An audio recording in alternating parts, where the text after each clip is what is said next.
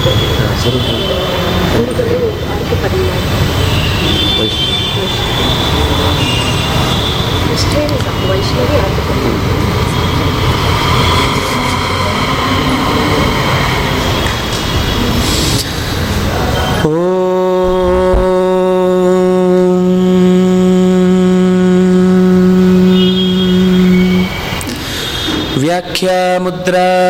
करसरसिजैः पुस्तकं शङ्खचक्रे। बिभ्रद्भिन्नस्फटिकरुचिरे पुण्डरीके निषण्णः। अम्लानश्रीरमृतविशधेरंशुभिः प्लावयन् माम्। आविर्भूयादनघमहिमा मानसे वागधीशः।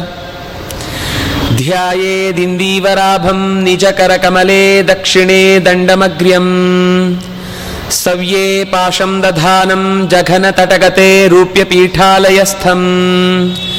काञ्चीग्रैवेयहाराङ्गदकटककिरीटाङ्गुलीयाङ्घ्रिभूषा कर्णाकल्पोज्ज्वलाङ्गं यदुकुलतिलकं कृष्णम् इष्टार्थसिद्ध्यै।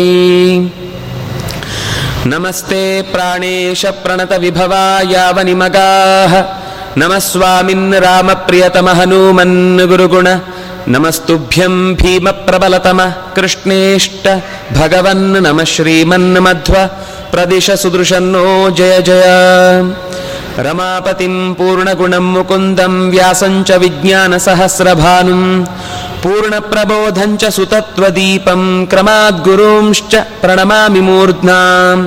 विजानतामवित्तस्य मध्वस्य जगति गुरोः पूर्वाचार्यमहिष्ठानाम् इयं प्रणतिमालिका स्वस्त्यस्तु सतां हरिः ओम्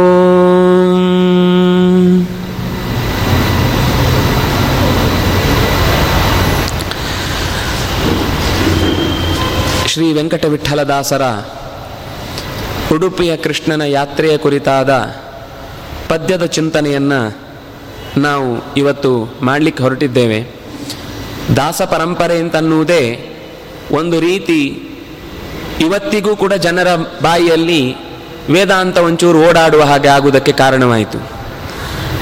ಅಂದರೆ ಕಷ್ಟ ಅಂತ ಅನ್ನಿಸುವ ಶಾಸ್ತ್ರದ ಪ್ರಪಂಚವನ್ನು ಸರಳೀಕರಿಸಿ ನಾವು ಕೂಡ ಅದರಲ್ಲಿ ಪ್ರವೇಶ ಮಾಡಿ ಸಾಮಾನ್ಯನೂ ಕೂಡ ಅದರೊಳಗೆ ಇಳಿಯಬಹುದು ಅನ್ನುವುದನ್ನು ಇಳಿದು ಈಜಿ ಚೆನ್ನಾಗಿ ಬದುಕನ್ನು ಆಸ್ವಾದಿಸಬಹುದು ಅನ್ನುವ ಧೈರ್ಯವನ್ನು ಹುಟ್ಟುಹಾಕಿದ ಪರಂಪರೆ ಒಂದು ರೀತಿಯಿಂದ ಕನ್ನಡ ಸಾಹಿತ್ಯಕ್ಕೂ ಬಹಳ ವಿಶಿಷ್ಟವಾದ ಕೊಡುಗೆ ಈ ಸಾಹಿತ್ಯದಿಂದ ಸಿಕ್ಕಿತು. ಆಚಾರ್ಯರು ಹಾಕಿಕೊಟ್ಟ ಆ ದಾಸ ಪರಂಪರೆ, ಯಾಕೆಂದರೆ ಆಚಾರ್ಯರು ಕೂಡ ನಾನು ಭಗವಂತನ ದಾಸ ಅಂತ ಹೇಳಿಕೊಂಡಿದ್ದು. ಹಾಗಾಗಿ ಅವರೇ ದ್ವಾದಶ ಸ್ತೋತ್ರದ ಹಾಡಿನ ಮೂಲಕ ಈ ದಾಸ ಪರಂಪರೆಗೆ ಮೂಲ ಪ್ರೇರಣೆಯಾಗಿ, ಸಂಗೀತದ ಮೂಲ ಗುರುವಾಗಿ ಸಾಹಿತ್ಯವನ್ನ ಹೇಗೆ ಜನರ ಮಧ್ಯದಲ್ಲಿ ಸಹಜವಾಗಿ ವೇದಾಂತದ ಜೊತೆಗೆ ಕಟ್ಟಿಕೊಡಬಹುದು ಅನ್ನೋದನ್ನು ತೋರಿಸಿಕೊಟ್ಟದ್ದನ್ನು ಅನುಸರಿಸಿ ಇವತ್ತಿನ ತನಕ ಎಷ್ಟು ಪರಂಪರೆ ಬೆಳೆದಿದೆಯೋ ಅದೆಲ್ಲವೂ ಕೂಡ ಒಂದಲ್ಲ ಒಂದು ರೀತಿಯಿಂದ ಜನರನ್ನು ತಿದ್ದಿದೆ, ತೀಡಿದೆ, ಬದುಕಿನ ಅನೇಕ ಮುಖಗಳನ್ನು ಪರಿಚಯಿಸಿಕೊಟ್ಟಿದೆ.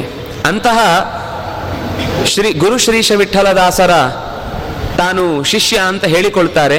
ಅಂದರೆ ಎಲ್ಲ ಗುರುಗಳನ್ನು ಸ್ಮರಿಸಿಕೊಂಡು ಮುಂದೆ ಬಂದಂತಹ ಪರಂಪರೆಯಲ್ಲಿ ತಾವು ಒಬ್ಬರಾಗಿ ತಮ್ಮ ಪ್ರಯಾಣದ ಕಥನವನ್ನ ಇಲ್ಲಿ ಹೇಳಿದ್ದಾರೆ. ಅದನ್ನು ನಾವು ಜೊತೆಯಾಗಿ ಹಾಡು ಮತ್ತು ಉಪನ್ಯಾಸದ ಮೂಲಕ, ವಾಚನ ಪ್ರವಚನದ ಮೂಲಕವಾಗಿ ಚಿಂತಿಸುವುದು. ಯಾಕೆಂದರೆ ಹಾಡು ಅಂತ ಜೊತೆಗಿದ್ದಾಗ ಆ ಹಾಡಿನ ಮಾಧುರ್ಯ ಅನ್ನೋದು ಕೇಳುವಿಕೆಗೆ ಮತ್ತಷ್ಟು ಮೆರುಗು ನೀಡುತ್ತೆ. ಈ ಪದ್ಯವನ್ನ ಹಾಡಿ ನಮ್ಮ ಜೊತೆಗೆ ಭಗವಂತನನ್ನ ಮೆಚ್ಚಿಸುವುದು ಅನ್ನುವ ದೃಷ್ಟಿಯಿಂದ ವೈಷ್ಣವಿಯವರು ಜೊತೆಗಿದ್ದಾರೆ. ಆರ್ ಕೆ ಪದ್ಮನಾಭನ್ ಅವರ ಶಿಷ್ಯರು ಅಂತ ಹೇಳಿದರೆ ಮುಂದೆ ಯಾವುದನ್ನು ಮತ್ತೆ ಪರಿಚಯಿಸಬೇಕಾದ ಅಗತ್ಯ ಇಲ್ಲ. ಅವರು ಈ ಹಾಡುಗಳನ್ನು ಜೊತೆಗೆ ಹಾಡಲಿಕ್ಕಿದ್ದಾರೆ. ಪೂರ್ವದಲ್ಲಿ ಪರಂಪರೆ ಅಂತ ದಾಸರದ್ದು ಬಂದಾಗ ಈ ಕರ್ನಾಟಕ ಅಂತ ಅಷ್ಟೇ ಅಲ್ಲದೆ ಆಂಧ್ರ, ತಮಿಳುನಾಡು, ಕೇರಳ, ಮಹಾರಾಷ್ಟ್ರ, ಇಷ್ಟೂ ಪ್ರದೇಶಗಳಿಗೆ ಈ ಪರಂಪರೆಯ ಸ್ಪರ್ಶ ಇದೆ ಅನ್ನೋದು ನಮ್ಗೆ ಗೊತ್ತಾಗುತ್ತೆ. ಕನ್ನಡವೇ ಬರದವರು ಕೂಡ ಪುರಂದರದಾಸರ ಹಾಡನ್ನು ಹಾಡಿಕೊಂಡು ಇವತ್ತು ತಮ್ಮ ಸಂಗೀತದ ಅಭ್ಯಾಸವನ್ನು ನಡೆಸ್ತಾ ಇದ್ದಾರೆ ಅಂತಂದ್ರೆ, ದಾಸರ ಆ ಶಕ್ತಿ, ಪದ್ಯಕ್ಕಿರುವ ಶಕ್ತಿ ಎಷ್ಟು ಅಂತ ಗೊತ್ತಾಗುತ್ತೆ. ಆರಂಭದಲ್ಲಿ ಕಲಿಸುವ ದಿವಸ ಅವರಿಗೆ ಶುರು ಮಾಡುವುದೇ ಸಾಪಾಸ, ಹೇಳಿಕೊಡುವ ದಿವಸವು ಲಂಬೋದರ ಲಕುಮಿಕರ ಅಂತ ಶುರು ಮಾಡುವುದು ಅಂತಂದ್ರೆ, ಅದು ಪುರಂದರದಾಸರ ಮಹತ್ವವನ್ನು ನಮಗೆ ತೋರಿಸಿಕೊಡುತ್ತೆ. ಅಂತಹ ಪರಂಪರೆಯಲ್ಲಿ ಬಂದ ಪದ್ಯವನ್ನ ಈಗ ಆರಂಭದಲ್ಲಿ ನುಡಿಯನ್ನು ಹಾಡಿ ಅದರ ಕೆಲವು ಸಾಲುಗಳನ್ನು ಹಾಡುತ್ತಾರೆ ಅದರ ವಿವರಣೆಯನ್ನು ಕೊಟ್ಟ ಮೇಲೆ ಮತ್ತೆ ಮುಂದಿನ ನುಡಿಗಳ ವಿವರಣೆಯನ್ನು ತಿಳಿದಷ್ಟು ಮಟ್ಟಿಗೆ ನಾವು ಚರ್ಚಿಸುವುದಕ್ಕೆ, ಚಿಂತಿಸುವುದಕ್ಕೆ ವೇದಿಕೆಯನ್ನ, ಅವಕಾಶವನ್ನು ಬಳಸಿಕೊಳ್ಳೋಣ.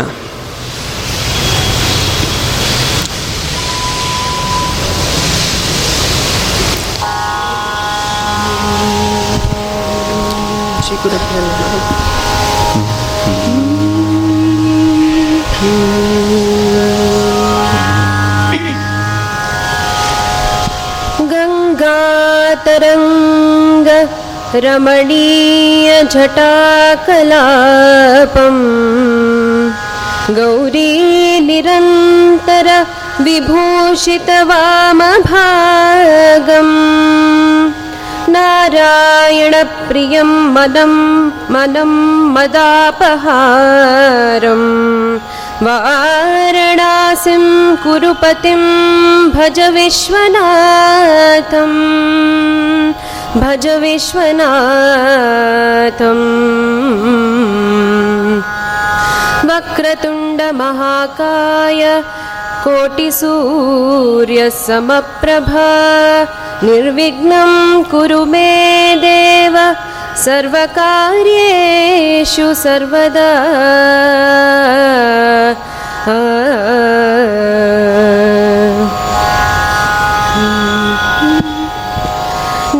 ನೋಡಿದೆ ಶ್ರೀ ಉಡುಪಿ ಕೃಷ್ಣನ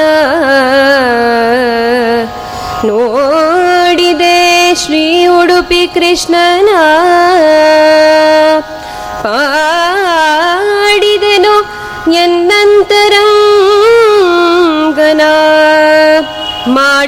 ಭಕ್ತಿಯಲಿ ಮಂದನೆ ಈಡು ಇಲ್ಲದೆ ಮೆರವ ಕರುಣಿಯ ಉಡುಪಿ ಕೃಷ್ಣನ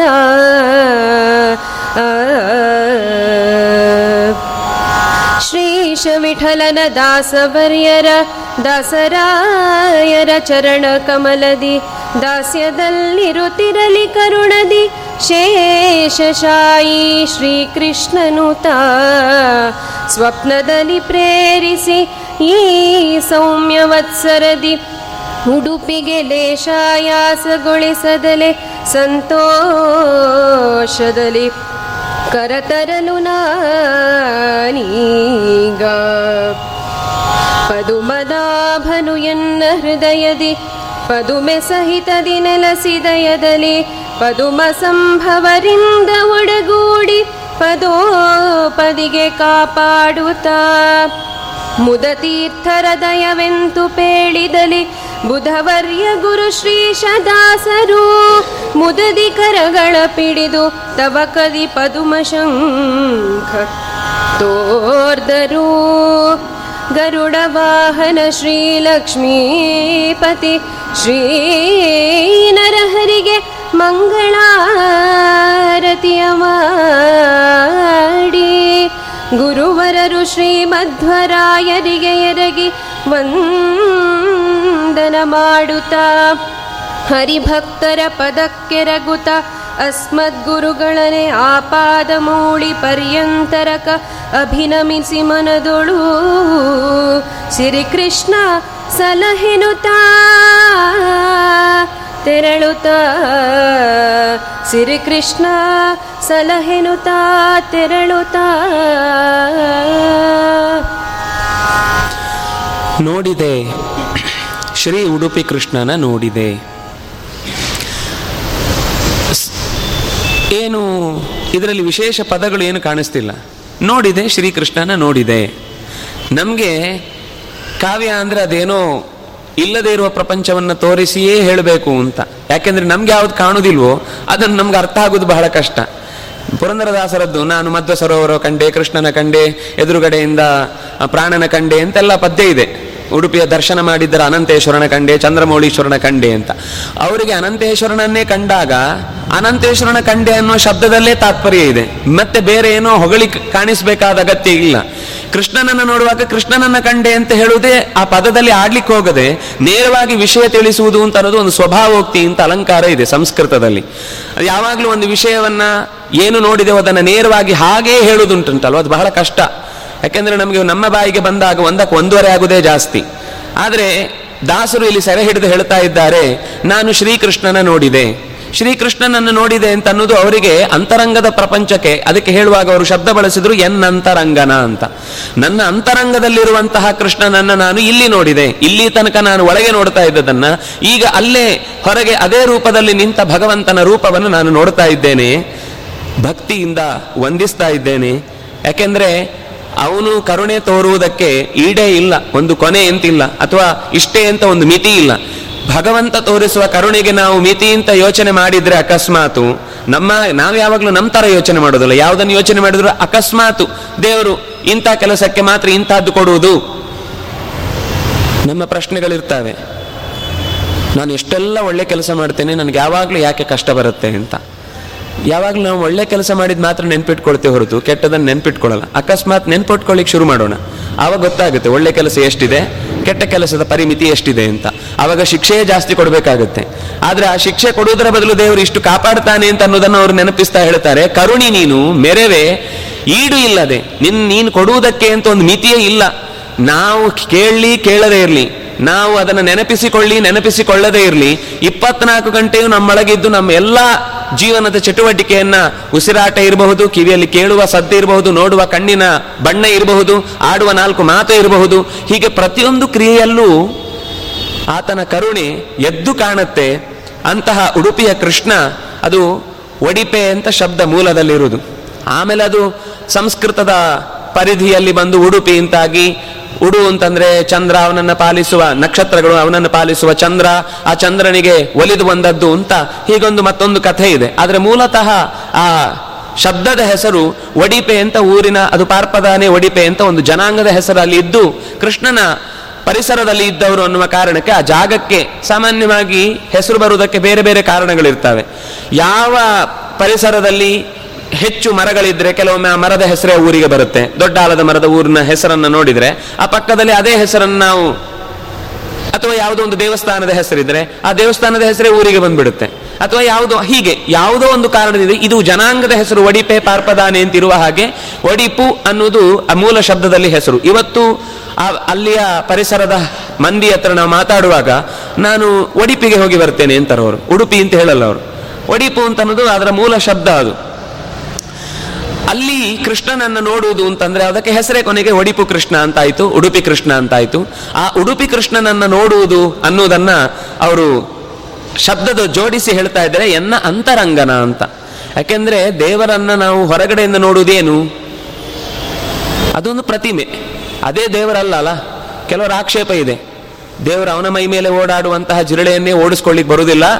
ಅಂದಮೇಲೆ ದೇವರು ನಮ್ಮ ಕಷ್ಟವನ್ನು ಹೇಗೆ ಪರಿಹರಿಸ್ತಾನೆ? ಆದ್ರಿಂದಾಗಿ ದೇವರಿಲ್ಲ. ಎಂಥ ಲಾಜಿಕ್ ರೀ ಇದು? ನಾನು ಬೋರ್ಡಿನಲ್ಲಿ ಒಂದು ಚಿತ್ರ ಇಟ್ಟು ತೋರಿಸ್ತೇನೆ. ಇದು ಸಿಂಹ ಅಂತ. ಮಕ್ಕಳು ಯಾರಾದರೂ ಕೇಳ್ತಾರ? ಸರ್, ಅದು ಸಿಂಹ ಅಲ್ಲ ಸರ್, ಸಿಂಹ ಫೋಟೋ ಅಂತ ಹೇಳ್ತಾರ? ಅವ್ರಿಗೆ ಅರ್ಥ ಆಗುತ್ತೆ, ದೇ, ಸಿಂಹ ಅಂದ್ರೆ ಹೀಗಿರುತ್ತೆ. ಅನ್ನೋದಕ್ಕೆ ಈ ಚಿತ್ರ ತೋರಿಸಿದ್ದ ಹೊರತು ಬೋರ್ಡಿನಲ್ಲಿ ತೋರಿಸಿದ್ದನ್ನೇ ಚಿತ್ರವನ್ನು ಸಿಂಹ ಅಂತ ಯಾರು ಹೇಳಿಲ್ಲ, ಮಕ್ಕಳು ಕೇಳುದಿಲ್ಲ. ಮಕ್ಕಳಿಗೆ ಅರ್ಥ ಆಗುವಷ್ಟು ನಮ್ಗೆ ಅರ್ಥ ಆಗಲಿಲ್ಲ ಅಂದ್ರೆ ಏನು ಹೇಳ್ಬೇಕು? ಹಾಗಾದ್ರೆ ನಾವು ದೇವರನ್ನ ನೋಡ್ತೇವೆ ಅಂತಂದ್ರೆ ಏನರ್ಥ? ದೇವರ ಆಕಾರ ಹೀಗಿದೆ ಅಂತ ತಿಳಿಲಿಕ್ಕೋಸ್ಕರ ಆ ಪ್ರತಿಮೆಯನ್ನು ನೋಡ್ತೇವೆ ಹೊರತು ಅದೇ ದೇವರು ಅಂತ ನಾವು ನೋಡುವುದಲ್ಲ. ದೇವರು, ಹಾಗಾದ್ರೆ ನೀವು ಹೇಳ್ತೀರಿ ದೇವರು ಎಲ್ಲ ಕಡೆ ಇದ್ದಾನೆ, ದೇವರು ಪ್ರತಿಮೆ ಮತ್ತೆ ಯಾಕೆ ಈಗ ಸಿಂಹ ಎಲ್ಲ ಕಡೆ ಇಲ್ಲ, ನಿಮ್ಗೆ ತೋರಿಸ್ಲಿಕ್ಕೆ ಒಂದು ಚಿತ್ರ ಬೇಕು, ಸರಿ ಅದಕ್ಕೋಸ್ಕರ ಕಾಡಲ್ಲಿ ಇವತ್ತು ಕಾಡೇ ಇಲ್ಲ, ಸಿಂಹವು ಎಲ್ಲ ಹೊರಟೋಗಿದೆ ಎಲ್ಲ ಝೂ ಅಲ್ಲಿ ನಾಲ್ಕು ಜನ, ನಾಲ್ಕು ಸೇರ್ಕೊಂಡಿದೆ ಅಷ್ಟೇ. ದೇವರು ಹಾಗಲ್ಲಲ್ಲ, ಎಲ್ಲಾ ಕಡೆ ಇದ್ದಾನಲ್ಲ, ಮತ್ತೆ ಯಾಕೆ ಪ್ರತಿಮೆ ಬೇಕು? ಆಗ ಒಂದು ಸುಮ್ಮನೆ ಕಥೆ ನೆನಪಾಯಿತು. ಯಾರೋ ಒಬ್ಬ ಟ್ರಾಫಿಕ್ ಪೊಲೀಸು ಬದಿಯಲ್ಲಿ ಹಿಡ್ಕೊಂಡು ಕಾಯ್ತಾ ನಿಂತಿದ್ದ. ಒಬ್ಬ ಪೇಟೆಯಲ್ಲಿ ಬರ್ತಾ ಇರಬೇಕಾದ್ರೆ ಅದೊಂದು ಲೈಟ್ ಇರಲಿಲ್ಲ ಗಾಡಿಯಲ್ಲಿ. ಲೈಟ್ ಇರಲಿಲ್ಲ ಅಂದ ತಕ್ಷಣ ಅವನು ಸೀದಾ ಹುಡ್ಕೊಂಡು ಹಾಗೆ ಬಂದ. ಬಂದಾಗ ಅವನು ಜೋರು ಮಾಡಿ ನಿಲ್ಲಿಸಿದ. ಏನೋ, ಗಾಡಿಗೆ ಲೈಟ್ ಇಲ್ಲ, ಯಾಕೋ ಅಂತ ಜೋರು ಮಾಡಿದ. ಆಗ ಅವನು ಹೇಳ್ದ, ಸರ್, ಎಲ್ಲ ಕಡೆ ಲೈಟ್ ಇದೆಯಲ್ವಾ? ಅದಕ್ಕೋಸ್ಕರ ಹಾಕೊಳ್ಳಿಲ್ಲ. ಅವನು ಸಿಟ್ಟು ಬಂತು. ಉತ್ತರ ಏನು, ಸರಿ ಇದೆ. ಆದ್ರೆ ನಿಯಮ ತಪ್ಪಿದೆ. ಕಾಡು ಇಲ್ಲಿ ಸರಿ, ಎಲ್ಲೋ ಸರಿ ಇನ್ನು ಜಾಗ ಎಲ್ಲಿ ಬೆಳಕಿಲ್ಲೋ ಅಲ್ಲಿ ಕಷ್ಟ ಅಲ್ವಾ? ತಕ್ಷಣ ಅವನಿಗೆ ಬುದ್ಧಿ ಹೊಳೆಯಿತು. ಅವನೇನ್ ಮಾಡ್ದ? ಎರಡೂ ಚಕ್ರದ ಟೈರ್ನದ್ದು ಗಾಳಿ ತೆಗೆದ. ಸರ್, ಯಾಕ್ರಿ ಗಾಳಿ ತೆಗೆದ್ರಿ? ನಾ ಮನೆ ತನಕ ಹೋಗ್ಬೇಕು ತಾನೆ. ತಳ್ಕೊಂಡು ಹೋಗ್ಲಿಕ್ಕೆ ಆಗಲ್ಲ ಎಷ್ಟು ದೂರ ಇದೆ ಗೊತ್ತಾ? ಗಾಳಿ ಎಲ್ಲ ಕಡೆ ಇದೆಯಲ್ಲಪ್ಪ? ಮತ್ತೀಗ ಇದರಲ್ಲಿ ಮತ್ತೆ ಪ್ರತ್ಯೇಕ ಗಾಳಿ ಯಾಕೆ? ಅಂದ್ರೆ ಎಲ್ಲಾ ಕಡೆ ಗಾಳಿ ಇದ್ರೂ ನಮ್ಮ ಟೈರ್ ಗಾಡಿ ಓಡಬೇಕು ಅಂತಂದ್ರೆ ಅದಕ್ಕೆ ನಾವು ಪಂಪ್ ಮಾಡಿ ತುಂಬಿಸ್ಬೇಕು. ದೇವರು ಎಲ್ಲ ಕಡೆ ಇದ್ರು ನಮ್ಗೆ ನೆನಪಾಗ್ಲಿಕ್ಕೆ ಒಂದು ಪ್ರತೀಕ ಬೇಕು. ಅಲ್ಲಿ ನಾವು ಉಪಾಸನೆ ಮಾಡಿ ಧ್ಯಾನದಿಂದ ಕಲೆಗಳನ್ನು ಚಿಂತನೆ ಮಾಡಿ ಅದರಲ್ಲಿ ತುಂಬಿಸಿದಾಗ, ಎದುರುಗಡೆ ಕೂತಾಗ ಆ ಫೀಲ್ ಆಗುತ್ತೆ. ಯಾಕಂದ್ರೆ ನಾವು ತುಂಬಾ ದಡ್ರು, ನಮ್ಗೆ ನೋಡಿದ ಪ್ರತಿಯೊಂದು ವಸ್ತುವಿನಲ್ಲಿ ದೇವ್ರು ಕಾಣಲ್ಲ. ಇವರಿಗೆ ಕಾಂಡ ಹಾಗೆ ನಮ್ಗೆ ಕಾಣಲ್ಲ. ಅವ್ರಿಗೆ ಏನ್ ನೋಡಿದ್ರು ದೇವ್ರು ಕಂಡೆ ಅಂತ ಕಾಣುತ್ತೆ. ಅವಧೂತ, ವ್ಯಾಪ್ತೋಪಾಸಕರ ಚಿಂತನೆ ಹೇಗಿರುತ್ತೆ ಅಂದ್ರೆ ಅವ್ರಿಗೆ ಕಂಬ ಕಂಡ್ರು ದೇವ್ರು ಕಾಣ್ತಾರೆ, ಮೈಕ್ ಕಂಡ್ರು ದೇವ್ರು ಕಾಣ್ತಾರೆ, ವಸ್ತು ಕಂಡ್ರು ದೇವ್ರು ಕಾಣ್ತಾರೆ ನಾವು ಅಷ್ಟು ಬುದ್ಧಿವಂತರಲ್ಲ, ಅಷ್ಟು ವ್ಯಾಪ್ತರಲ್ಲ ಅದ್ರ ಕಾರಣ, ನಮಗೆ ಪ್ರತಿಯೊಂದು ವಸ್ತುವನ್ನ ಚಿಂತಿಸ್ಲಿಕ್ಕೆ ಅನುಕೂಲ ಆಗ್ಲಿ ಅಂತ ಒಂದು ದೇವರ ಪ್ರತಿಮೆ ಅಂತಿಟ್ಟು ಅದರಲ್ಲಿ ಅದಕ್ಕೋಸ್ಕರನೇ ಆಚಾರ್ಯರು ತಂತ್ರಸಾರ ಸಂಗ್ರಹದಲ್ಲಿ ಒಂದು ಪ್ರತಿಮೆ ಅಂದ್ರೆ ಹೇಗಿರ್ಬೇಕು? ಅದರಲ್ಲಿ ದೋಷವನ್ನು ಆದಷ್ಟು ವಸ್ತುತಃ ಅದು ಮಣ್ಣಿದ್ದೇ ಆಗಿರಬಹುದು ಲೋಹದ್ದೇ ಆಗಿರಬಹುದು, ಅಥವಾ ಕಲ್ಲಿದ್ದೇ ಆಗಿರಬಹುದು, ಏನೂ ಆಗಿರಬಹುದು. ಆದ್ರೆ ಅದಕ್ಕೊಂದು ಮೆಜರ್ಮೆಂಟ್ ಇದೆ ಅಲ್ವಾ? ಅದು ಕನಿಷ್ಠ ಪಕ್ಷ ಸರಿಯಾಗಿದ್ರೆ ನಮ್ಮ ಉಪಾಸನೆ ಇನ್ನಷ್ಟು ಚೆನ್ನಾಗುತ್ತೆ ಅನ್ನೋದಕ್ಕೋಸ್ಕರ ಅವರು ಶಿಲ್ಪಶಾಸ್ತ್ರವನ್ನ ತಂತ್ರಸಾರದಲ್ಲಿ ಕೊಟ್ಟರು ಅಂತಹ ಅಂತರಂಗದಲ್ಲಿ ಕಾಣಬೇಕಾದ ಭಗವಂತನನ್ನ ನಾನು ಪ್ರತಿಮೆಯಲ್ಲಿ ಕಾಣ್ತಾ ಇರುವುದು ದೇವರನ್ನೇ ನೋಡಿದ್ದು ಅಂತ ತನ್ ನಾವು ಹೇಳುವಾಗಲೂ ಹಾಗೆ ಹೇಳ್ತೇವೆ. ನಾನಿವತ್ತು ಉಡುಪಿ ಕೃಷ್ಣನನ್ನು ನೋಡಿ ಬಂದೆ. ನಾನಿವತ್ತು ತಿರುಪತಿಗೆ ಹೋಗಿ ತಿಮ್ಮಪ್ಪನ ನೋಡ್ಕೊಂಡ್ ಬಂದೆ. ವಸ್ತುತಃ ನಾವು ನೋಡಿದ್ದು ತಿಮ್ಮಪ್ಪನನ್ನು ಅಲ್ಲ, ಕೃಷ್ಣನನ್ನು ಅಲ್ಲ. ಆದ ಆಕಾರದಲ್ಲಿರುವಂತಹ ಪ್ರತಿಮೆಯನ್ನು ನೋಡಿ ಬಂದದ್ದು. ಆದ್ರೆ ನೋಡುವಾಗ ನಮ್ಮ ಎಚ್ಚರ ಹೇಗಿರಬೇಕು ಅಂತಂದ್ರೆ ಆ ಪ್ರತಿಮೆಯಲ್ಲಿ ಚೈತನ್ಯ ಸ್ವರೂಪನಾದ ಭಗವಂತನ ಅಸ್ತಿತ್ವ ಇದೆ ಅನ್ನುವ ಎಚ್ಚರಿಕೆ ಬರುವುದಕ್ಕೋಸ್ಕರ ಈ ಮಾತನ್ನ ಹೇಳಿದ್ರು. ಹಾಗೆ ಅವರು ಹೊರಡುವುದಕ್ಕೆ ಕಾರಣ ಏನು ಅನ್ನೋದನ್ನು ತಿಳಿಸ್ತಾರೆ. ನನ್ನನ್ನು ಸ್ವಪ್ನದಲ್ಲಿ ಪ್ರೇರೇಪಿಸಿದ್ರು ಅಂತ. ಭಗವಂತ ಪ್ರೇರೇಪಿಸಿದ. ಗುರುಗಳ ಹತ್ರ ನಾನು ತುಂಬ ವಾಸ ಮಾಡ್ತಾ ಅವ್ರ ಜೊತೆಗೆ ಓಡಾಡಿಕೊಂಡು ಇದ್ದಾಗ ದೇವರನ್ನ ನೋಡಬೇಕು ನೋಡಬೇಕು, ತಿಳಿಬೇಕು, ಸಂಪರ್ಕದಲ್ಲಿ ಇರಬೇಕು ಅನ್ನುವ ಆಸೆ ನನ್ನ ಮನಸ್ಸಿನಲ್ಲಿ ಇದ್ದಂತೆ ಹೋಗು ಉಡುಪಿಗೆ ಅಂತನ್ನುವ ಒಂದು ಸೂಚನೆ ಸಿಕ್ಕಿತು. ನಾನು ಇಷ್ಟು ದೂರ ನಡ್ಕೊಂಡು ಹೊರಟಿದ್ದೇನೆ. ಆದರೆ ದೇವರನ್ನು ನೋಡಲಿಕ್ಕೆ ಅಂತ ಹೊರಟಾಗ ನಂಗೆ ಆಯಾಸನೇ ಆಗಲಿಲ್ಲ. ಲೇಷಾಯ ಲೇಷ ಲೇಸು ಆಯಾಸವಿಲ್ಲದೆ ಸ್ವಲ್ಪವು ಲೇಷ ಅಂದರೆ ಚೂರು ಅಂತ ಅರ್ಥ. ಚೂರು ಆಯಾಸವಿಲ್ಲದೆ ನಾನು ಇಲ್ಲಿ ತನಕ ಬರ್ತಾ ಇದ್ದೇನೆ ಅಂತ. ತಿಮ್ಮಪ್ಪನನ್ನು ನೋಡಲಿಕ್ಕೆ ಅಂತ ದೊಡ್ಡ ಲೈನಲ್ಲಿ ನಿಲ್ತೇವೆ ನಾವು. ನಮಗೆ ನೋಡುವ ತವಕ ಹೆಚ್ಚುತ್ತಾ ಹೆಚ್ಚುತ್ತಾ ಸಮಯ ಆಗ್ತಾ ಆಗ್ತಾ ಇದ್ದ ಹಾಗೆ ನಾವು ಒಂದಿಷ್ಟು ಹಾಡುಗಳನ್ನು ಜಾಸ್ತಿ ಹೇಳಿ, ಸ್ತೋತ್ರ, ಪಾರಾಯಣ ಇತ್ಯಾದಿಗಳನ್ನು ಮಾಡಿಕೊಂಡು ಅಲ್ಲಿ ಹೋಗಿ ನಿಂತಾಗ ಒಂದು ಸಿಗುವ ಆನಂದವೇ ಬೇರೆ. ಅಷ್ಟು ಹೊತ್ತು ಕಾದದ್ದಕ್ಕೆ. ಸುಸ್ತು ಅಂತಾನು ಅನಿಸೋದಿಲ್ಲ. ಅಷ್ಟು ಹೊತ್ತು ನಿಂತದ್ದಕ್ಕೆ, ನಿಜವಾಗಿ ನೋಡಬೇಕು ಅನ್ನೋ ತವಕ ಇದ್ದಾಗ. ಯಾರೋ ಹೇಳಿದ್ದಾರೆ, ಮುಡಿ ಕೊಟ್ಟು ಬರಬೇಕು ಅಂತ, ಅದಕ್ಕೋಸ್ಕರ ಹೋದೆ, ಏನೂ ಆಗ್ಲಿಲ್ಲ ಅಂತ ನಿಂತು ನಿಂತು ನಿಂತು ಬೈಕೊಂಡೇ ದೇವ್ರ ಹತ್ರ ಕೂತ್ರೆ ಇನ್ನಷ್ಟು ಜಾಸ್ತಿ ಸುಸ್ತಾಗುತ್ತೆ. ಹೋದ ಮೇಲೆ ನೋಡುವ ತನಕ ಕರೆಸ್ಕೊಂಡಿದ್ದಾನೆ ಅಂದ್ಮೇಲೆ ಅವನದ್ದೇ ಜವಾಬ್ದಾರಿ, ನಮಗೆ ದರ್ಶನ ಕೊಡೋದು. ಯಾವಾಗ ಕೊಡಿಸ್ತಾನೆ ಅಂತ ಅವ್ನು ತೀರ್ಮಾನ ಮಾಡ್ತೇನೆ ಅಂತ ಬಿಟ್ರೆ ನಮಗೆ ಟೆನ್ಷನ್ ಇರುವುದಿಲ್ಲ ನಾವೇಕೆಂದ್ರೆ ನಾವೇ ದೇವರನ್ನು ನೋಡುದು ಅಂತ ಭ್ರಮಿಸಿರ್ತೇವೆ. ನಾವು ಇಷ್ಟೇ ಟೈಮ್ನೊಳಗೆ ನೋಡಿರಬೇಕು ಅಂತ ಅನ್ನೋದಕ್ಕೋಸ್ಕರ ಡಬಲ್ ದುಡ್ಡು ಕೊಟ್ಟು ದೊಡ್ಡ ಟಿಕೆಟ್ ಅಂತ ತಗೊಂಡಿರ್ತೇವೆ. ಅವನ ಯೋಚನೆ ಏನಿರುತ್ತೆ? ನಡ್ಕೊಂಡು ಕೆಳಗಿಂದ ಹತ್ತಿ ಬಂದವನು ತುಂಬಾ ಕಷ್ಟದಲ್ಲಿರ್ತಾನೆ ಅಂತೇಳಿ ಅವನ ದಾರಿಯನ್ನು ಮೊದಲು ಬಿಡಿಸ್ತಾನೆ. ಅವನು ಸೀದಾ ಹೋಗಿ, ಇವ್ರು ಹೋಗೋದಕ್ಕಿಂತ ಹೋಗಿ ಎಷ್ಟೋ ಆ ಹೊತ್ತಾದ್ಮೇಲೆ ಹೊರಟಿರ್ತಾನೆ, ಆದ್ರೆ ಮೊದಲು ನೋಡ್ಕೊಂಡು ಬರ್ತಾನೆ. ಇವನು ನಾನು ಬೇಗ ಹೋಗಿ ನೋಡ್ಕೊಂಡು ಸಾಯಂಕಾಲದೊಳಗೆ ಇನ್ನೊಂದೆಲ್ಲ ದೊಡ್ಡ ಕಡೆಗೆ ಹೋಗಬೇಕು ಅಂತ ಯೋಚನೆ ಮಾಡಿದ್ರೆ ಅವನು ಅಲ್ಲೇ ಉಳಿಬೇಕಾಗತ್ತೆ. ದೇವರ ಚಿಂತನೆ ಏನಿದೆ ಅಂತ ಗೊತ್ತಿಲ್ಲ. ನನಗೆ ಪ್ರೇರಣೆ ಬಂತು ಹೊರಟೆ. ಹೊರಟು ಸ್ವಲ್ಪವೂ ಆಯಾಸವಿಲ್ಲದೆ ಸಂತೋಷದಿಂದಲೇ ನನ್ನನ್ನು ಉಡುಪಿಯ ಕಡೆಗೆ ಭಗವಂತ ಕರೆಸಿಕೊಳ್ತಾ ಇದ್ದಾನೆ. ಅಂದ್ರೆ ಆ ಕಾಲದಲ್ಲಿ ನಡೆದು ಬರುವುದು ಒಂದು ಒಂದು ಸಂಪ್ರದಾಯ. ಪಾದಯಾತ್ರೆ ಅಂತ ಅನ್ನೋದು ತುಂಬ ಮನಸ್ಸಿಗೆ ಪಾಠವನ್ನು ಕೊಡುವ ಮತ್ತು ದೇವರ ಬಗ್ಗೆ ಮತ್ತಷ್ಟು ಮತ್ತಷ್ಟು ದೃಢತೆಯನ್ನು ತಂದು ಕೊಡುವ ಒಂದು ಸಾಧನ ಅದು. ಅದಕ್ಕೆ ದಾಸರೆಲ್ಲ ಬರೀ ಯಾತ್ರೆ ಮಾಡ್ತಾರೆ. ಪಾತ್ರರ ಸಂಗಡ ಯಾತ್ರೆಯ ಮಾಡಲು ಅಂತ ಅದಕ್ಕೆ ಹೇಳಿದ್ದವರು. ನಡ್ಕೊಂಡು ಹೋಗುದು ಅಂತ ಅನ್ನೋದು ಅನೇಕ ಪಾಠಗಳನ್ನು ಕೊಡುತ್ತೆ. ಆ ದೃಷ್ಟಿಯಲ್ಲಿ ನಾನು ನಡೆಯುವಾಗ ಕಷ್ಟಗಳಾಗಬೇಕಿತ್ತು, ಆದರೆ ಹೋದಲ್ಲಿ ಬಂದಲ್ಲಿ ಉಣಿಸು ತಿನಿಸು, ಮಲಗು, ಇದೆಲ್ಲ ಯೋಚನೆ ಏನು? ಅವನಿದ್ದಾನೆ. ಭಾಗವತ ಹೇಳುತ್ತಲ್ವ? ಎಲ್ಲೋ ಒಂದು ಮರದ ಕೆಳಗೆ ಜಾಗ ಇರುತ್ತೆ ಮಲ್ಕೊಳ್ಳಿಕ್ಕೆ. ಒಂದು ಯಾವುದೋ ಹರಿದ ಬಟ್ಟೆ ತುಂಡು ಸಿಗುತ್ತೆ ಹಾಸ್ಕೊಳ್ಳಿಕ್ಕೆ. ಇನ್ನೇನೋ ವ್ಯವಸ್ಥೆ ತಾನಾಗಿ ಎಲ್ಲ ಆಗುತ್ತೆ. ಯಾರೋ ಕರೆದೆ ತಮ್ಮ ಮನೇಲಿ ನೀವು ಇರಬೇಕು, ನಿಮ್ಮಂಥವ್ರು ನಮ್ಮ ಮನೆಗೆ ಬಂದ್ರೆ ಪಾದ ಧೂಳಿ ಬಿದ್ರೆ ಬಹಳ ಉತ್ತಮ ಅಂತ ಅವರೇ ಕರೆದು ನಮಗೆ ಆತಿಥ್ಯ ಮಾಡುದು ನಾವು ನಿರೀಕ್ಷಣೆ ಮಾಡಿರುವುದಿಲ್ಲ. ನಾವು ಹೋಗುದು ಇವತ್ತು ತೀರ್ಥಯಾತ್ರೆ ಅಂದ್ರೆ ನಮ್ಗೆ ಅಲ್ಲಿ ರೂಮ್ ಬುಕ್ ಆಗಿರಬೇಕು, ಇಷ್ಟು ಟೈಮಿಗೆ ಸಿಕ್ಕಿರಬೇಕು, ಇಂಥದ್ದಾಗಿರ್ಬೇಕು, ಅಲ್ಲಿ ಸೇವೆಗೆ ಕೊಟ್ಟಿರಬೇಕು, ಸೇವೆ ಡೈರೆಕ್ಟ್ ಇಲ್ಲಿಂದನೇ ದರ್ಶನದ ಬುಕ್ ಆಗಿರುತ್ತೆ. ನಾವು ಅಲ್ಲಿ ಹೋಗಿ ಎಲ್ಲ ದರ್ಶನ ಚೆನ್ನಾಗಾಯ್ತು ಮತ್ತೆ ಫೋನ್ ಮಾಡಿ ಹೇಳಬೇಕು. ಹೋಗುದು ಎಲ್ಲ ಮರಿಬೇಕು ಅಂತ. ಅಲ್ಲಿ ಹೋದ್ಮೇಲೂ ನಾವು ನೆನಪಿಸ್ಕೊಳ್ಳೋದು ಇಲ್ಲದೆ ಅಂತ ಅಂದಮೇಲೆ ಅಲ್ಲಿ ಹೋದದ್ರ ಫಲ ಏನು? ಆದ್ರೆ ಅವರು ಹೇಳ್ತಾರೆ, ನಾನು ಎಲ್ಲ ಬಿಟ್ಟು ಬಂದಿದ್ದೇನೆ, ನನಗೆ ಯಾವುದರ ಯೋಚನೆ ಇಲ್ಲ. ಸಂತೋಷದಿಂದ ಸ್ವಲ್ಪವೂ ಆಯಾಸ ಇಲ್ಲದೆ ಕೃಷ್ಣನ ಕಡೆಗೆ ಹೋಗ್ತಾ ಇದ್ದೇನೆ ಅನ್ನೋ ಹುಮ್ಮಸ್ಸಿನಲ್ಲಿ ನಾನಿದ್ದೇನೆ. ಹೆಜ್ಜೆ ಇಟ್ಟಷ್ಟು ಹೆಜ್ಜೆ ಇಷ್ಟು ಆಯಾಸ ಆಗ್ತಾ ಇಲ್ಲ. ನನ್ನಲ್ಲಿ ಉತ್ಸಾಹ ಹೆಚ್ಚುತ್ತಾ ಇದೆ. ಪರಮಾತ್ಮ ನನ್ನ ಹೃದಯದಲ್ಲಿದ್ದಾನೆ, ಪದುಮೆಯ ಜೊತೆಗೆ, ಲಕ್ಷ್ಮಿಯ ಜೊತೆಗೆ. ದಯದಿಂದ ಪದ್ಮ ಸಂಭವ ಹನ್ ಯಾರು? ಬ್ರಹ್ಮದೇವರು ಒಡಗೂಡಿ ಪ್ರತಿ ಹೆಜ್ಜೆ ಹೆಜ್ಜೆಗೂ, ಯಾಕೆಂದ್ರೆ ಅವರು ಪ್ರಾಣದೇವರು ಅವ್ರ ಜೊತೆಗಿದ್ರೆ ಮಾತ್ರ, ಯಾಕೆಂದ್ರೆ ಇಡೀ ಬ್ರಹ್ಮಾಂಡದ ವ್ಯವಸ್ಥೆಗೆ ನೋಡಿಕೊಳ್ಳಿಕ್ಕೆ ಚತುರ್ಮುಖ ದೇವರು. ಪಿಂಡಾಂಡದ ಒಳಗೆ ಸಂಬಂಧಪಟ್ಟದ ಜೀವದ ಕಲಾಭಿಮಾನಿಯಾಗಿ ಜೊತೆಗೆ ನಿಂತು ಪ್ರೇರೇಪಣೆ ಮಾಡುತ್ತಾ ಪ್ರಾಣಶಕ್ತಿಯನ್ನು ತುಂಬುವವರು ಪ್ರಾಣದೇವರು. ಹೀಗೆ ಇವರೆಲ್ಲ ಒಟ್ಟಿಗೆ ಕೂಡಿದ್ರಿಂದಾಗಿ ನನ್ನ ಹೆಜ್ಜೆ ಹೆಜ್ಜೆಗೂ ಅವರು ಕಾಪಾಡ್ತಾ ಇದ್ದಾರೆ ಅನ್ನೋದು ನನ್ನ ಅನುಭವಕ್ಕೆ ಬರ್ತಾ ಇದೆ. ನಾವು ಯಾವುದನ್ನು ಮುಂದಿದ್ದನ್ನು ಅಂತ ಯೋಚಿಸದೆ ಕೆಲವು ಸರ್ತಿ ಹೋದಾಗ ಆಗುವ ಘಟನೆ ನಮ್ಗೆ ಇಂಥ ಪಾಠ ಕೊಡುತ್ತೆ. ನಮಗೆ ಯಾಕೆ ಕೆಲವೊಂದು ಸರ್ತಿ ಇದೆಲ್ಲ ಅನುಭವ ಆಗುದಿಲ್ಲ ಅಂದ್ರೆ ನಾವೆಲ್ಲ ಮೊದಲೇ ಪ್ರಿಪೇರ್ಡ್ ಆಗಿ ಪ್ರಿಪೇರ್ಡ್ ಆಗಿ ಇರಬೇಕು ಅಂತ ಅನ್ನುವ ಏನೋ ದೂರದ ಯೋಚನೆ ಮಾಡಿಕೊಳ್ಳಿಕ್ಕೆ ಹೋಗ್ತೇವೆ. ಹಾಗಾಗಿ ಕೆಲವು ಸತ್ಯಗಳು ಸರಳವಾಗಿ ಸಿಗಬೇಕಾದ್ದು ನಮ್ಗೆ ಗೊತ್ತಾಗುದಿಲ್ಲ. ಮುದತೀರ್ಥರ, ಆಚಾರ್ಯ ಮಧ್ವರ ದಯವಂತ ನಾನು ಏನು ಅಂತ ಹೇಳಿ ಯಾಕೆಂದ್ರೆ ಬುಧವರಿಯರಾದ ಗುರು ಶ್ರೀಶದಾಸರು ನನಗೆ ಕೈ ಹಿಡಿದು ಕರಗಳ ಪಿಡಿದು ತವಕದಿ ಪದುಮಶಂಖನ ತೋರಿದರು. ನನ್ನ ಕೈ ಹಿಡಿದು ಈತ ಈ ದಾರಿಯಲ್ಲಿ ಹೋಗ್ಬೇಕಪ್ಪ. ನನ್ನನ್ನು ಅವ್ರ ಜೊತೆಗೆ ಎಲ್ಲೆಲ್ಲೋ ಕರ್ಕೊಂಡು ಹೋಗಿ ಯಾಯಿವಾರಗಳನ್ನು ಮಾಡಿಸಿ, ಭಕ್ತರ ಮನೆಯಲ್ಲಿ ಹೋಗಿ ಉಂಬು ತಿ- ತಿರುದು ತಿಂಬುವುದರಿಂದಾಗಿ ಏನು ನಮಗೆ ಬುದ್ಧಿಶಕ್ತಿ ಅನ್ನೋದು ಮತ್ತಷ್ಟು ಚುರುಕಾಗುತ್ತೆ, ಮನಸ್ಸು ಶುದ್ಧ ಆಗುತ್ತೆ ಅಂತ ಕೈ ಹಿಡಿದು ನಡೆಸೋದ್ರಿಂದ ಇಷ್ಟು ದಿವಸ ನನಗೆ ನಡಲಿಕ್ಕೆ ನಡೀಲಿಕ್ಕೆ ಸುಲಭ ಆಯಿತು. ಅದರ ಜೊತೆಗೆ ಭಗವಂತ ಗರುಡನ ಮೇಲೇರಿ ಬರ್ತಾನೆ. ಅಂತಹ ನನ್ನ ಬಿಂಬರೂಪನಾದಂತಹ ಅರಿಯುವ ತನಕ ನಮಗೆ ನರಸಿಂಹನೇ ಬಿಂಬರೂಪ.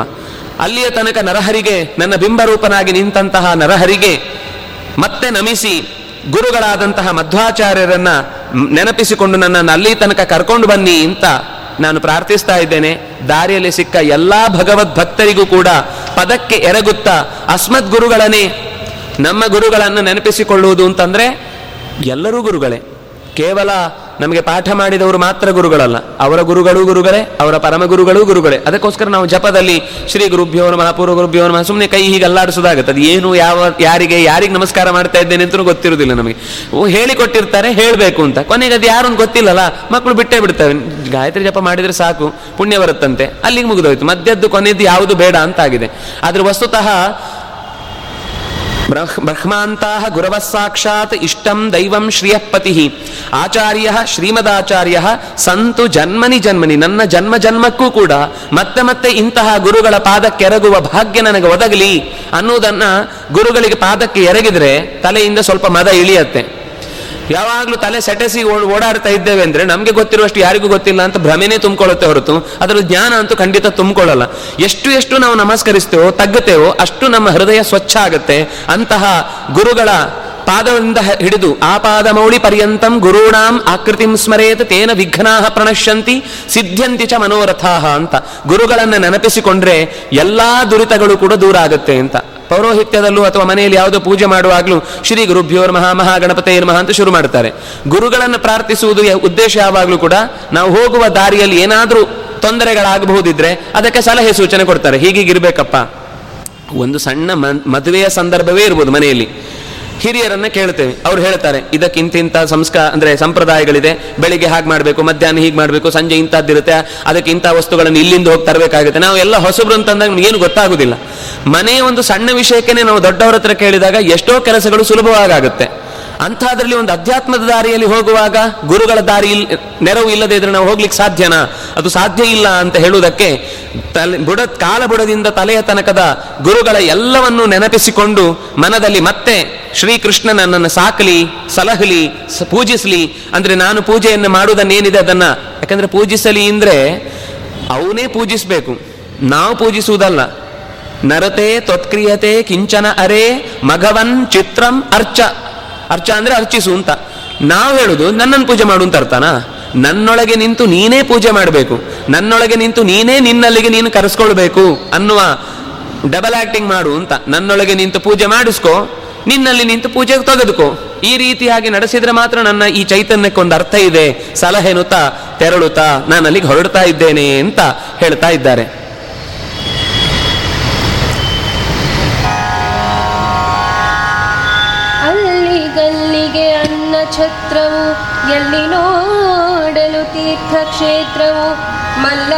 ಮಲ್ಲಮದ್ದನ ಉಡುಪಿ ಕೃಷ್ಣನು ಎಲ್ಲ ಕಡೆಯಲ್ಲಿ ವ್ಯಾಪಿಸಿ. ವಲ್ಲಭೆಯಳನ ಕೂಡಿ ತತ್ವ ವಲ್ಲಭಾರಿಂದ ಸೇವೆಗೊಳ್ಳುವನ ಸೊಲ್ಲು ಸೊಲ್ಲಿಗೆ ಸಲಹು ಎಂದೆನೆ ಚಲ್ವರ ಜೊತಾಪುರಗೆ ಕರೆತಂದ. ಕನಕದಾಸರಿಗೊಲಿದು ಅಸ್ತಾ ಕಟಾಂಜನವ ಮಾಡಿಸಿ ಕೃಷ್ಣ ಭಕ್ತ ಜನಕ್ಕೆ ತನ್ನ ಸಂದರ್ಶನವ ಕೊಡುತ್ತಲಿ ಮೆರೆವ ಹರಿಯ. ಮನದಣಿಯ ನೋಡಿದೆನು ಎನ್ನ ಜನುಮ ಜನುಮದಿ ಸಲಹೋ ಕೃಷ್ಣ. ಎಂದೆನುತ ಹರುಷದಿ ನಮನ ಮಾಡುತ್ತಾ. ಧೂಳಿ ದರ್ಶನಗೊಂಡು ಹರುಷದಿ ತೋಳಿನಲ್ಲಿ ಭಾಗವತರಪ್ಪಿ ತಾಳ ತಂಬೂರಿಗಳ ಪಿಡಿದು ಹಾಡಿ ಪಾಡಿ ಕುಣಿವುತ್ತಾ ಆಲಯಗಳಲ್ಲಿ ಇಳಿದು ಲಕ್ಷ್ಮೀ ಲೋಲ ನಮ್ಮನು ಪಾಲಿಸೆನು ತಲಿ. ಮೂಲ ಗುರು ಶ್ರೀಮಧ್ವರಾಯರ ಕಾಲಿಗೆರಗುತ ನಮನ ಮಾಡುತ್ತಾ. ನಮನ ಮಾಡುತ್ತಾ. ಇರಲಿ ಇರಲಿ ಇರಲಿ ಇರಲಿ ಅದು. ತಂಬೂರ ಇರಲಿ.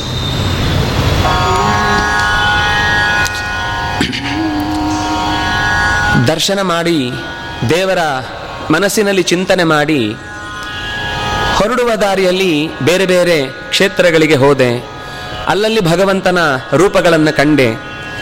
ಬೇರೆ ಬೇರೆ ಗ್ರಾಮದ ಹೆಸರು ಹೇಳ್ತಾರೆ. ಹರಪನಹಳ್ಳಿಗೆ ಹೋದೆ, ಅಲ್ಲಿಂದ ಹರಿಹರಕ್ಕೆ ಹೋದೆ, ಹೊನ್ನಾಳಿಗೆ ಹೋದೆ, ಶಿವಮೊಗ್ಗಕ್ಕೆ ಹೋದೆ, ತೀರ್ಥಹಳ್ಳಿಗೆ ಹೋದೆ, ಆಗುಂಬೆಯ ಬೆಟ್ಟದ ಕಡೆಗೆ ಬಂದೆ. ಹೀಗೆ ಅಲ್ಲಿಯ ಕ್ಷೇತ್ರಗಳನ್ನೆಲ್ಲ ನೆನಪಿಸಿಕೊಂಡು ಹೆಬ್ರಿಯ ಹತ್ರ ಬಂದು ಪುತ್ತಿಗೆಯ ದಾರಿಯನ್ನ ದಾಟಿ ಹತ್ತಿರ ಹತ್ತಿರ ಉಡುಪಿಗೆ ಬರುವಾಗ ಹತ್ತಿರದಲ್ಲಿ ಕಂಡ ಒಂದು ಸಂಗತಿಯನ್ನ ಇಲ್ಲಿ ಹೇಳುತ್ತಾರೆ. ಅಲ್ಲಿಗಲ್ಲಿಗೆ ಅನ್ನ ಛತ್ರವು ಎಲ್ಲಿ ನೋಡಲು ತೀರ್ಥಕ್ಷೇತ್ರವು? ನೀವು ಕರಾವಳಿಯ ಪ್ರದೇಶಗಳಿಗೆ ಹೋದರೆ, ಈಗ ಇಲ್ಲೂ ಅದೇ ಥರ ಅನಿಸುತ್ತೆ. ರಸ್ತೆ ದಾಟಿದ ತಕ್ಷಣ ಒಂದು ದೇವಸ್ಥಾನ ಇರುತ್ತೆ. ದೇವಸ್ಥಾನ ಅಂದರೆ ಯಾವುದೋ ಅಂಗಡಿಯ ಮುಂಗಟ್ಟಿನ ಕೆಳಭಾಗದ ಮೆಟ್ಲು ಕೆಳಗಡೆ ಅಲ್ಲ.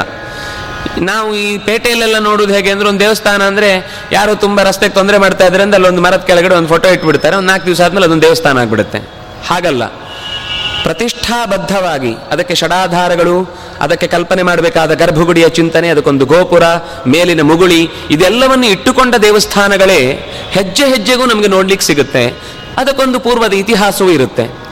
ಅಂದರೆ ಹಾಗೆ ದಾರಿಯುದ್ದಕ್ಕೂ ಬರುವಾಗ ಬೇರೆ ಬೇರೆ ಬೇರೆ ಬೇರೆ ಕ್ಷೇತ್ರಗಳು ಏನಿಲ್ಲ ಅಂದರೂ ಸುಮಾರು ನಾವು ಇವತ್ತಿಗೂ ನೋಡುವಾಗಲೂ ನಾಲ್ನೂರು ಐನೂರು ವರ್ಷಗಳ ಹಿಂದಿನ ದೇವಸ್ಥಾನಗಳನ್ನು ನಾವು ನೋಡ್ತೇವಲ್ಲಿ ಮತ್ತು ಅದಕ್ಕೆ ಸಂಬಂಧಪಟ್ಟಂತೆ ಎಲ್ಲ ತಂತ್ರ ಆಗಮಗಳಿಗೆ ಯಾವ ರೀತಿಯಾದ ದೇವಸ್ಥಾನದ ನಿರ್ಮಾಣ ಬೇಕು. ಅದಕ್ಕೆ ಹೊರಗಿನಿಂದ ಪೌಳಿ ಇರುತ್ತೆ, ಮುಖಮಂಟಪ ಇರುತ್ತೆ, ತೀರ್ಥಮಂಟಪ ಇರುತ್ತೆ ರಥ ಬೀದಿ ಇರುತ್ತೆ. ಸುತ್ತಲಿನಲ್ಲಿ ಬಲಿ ಕಲ್ಲುಗಳಿರ್ತವೆ. ಆ ಬಲಿ ಕಲ್ಲಿನ ಹೊರಭಾಗದಲ್ಲಿ ಶಾಸ್ತಾವು ಅಂತ ಆ ಕ್ಷೇತ್ರ ರಕ್ಷಕ ಒಬ್ಬ ಇರ್ತಾನೆ. ಅದಕ್ಕೆ ಸಂಬಂಧಪಟ್ಟಂತೆ ಇನ್ನೊಂದು ಉಪದೈವಗಳಿರ್ತವೆ. ಇದೆಲ್ಲವನ್ನೂ ಜೋಡಿಸಿದಾಗ ಒಂದು ದೇವಸ್ಥಾನ ಆಗುತ್ತೆ. ಅಷ್ಟು ದೊಡ್ಡ ದೇವಸ್ಥಾನ.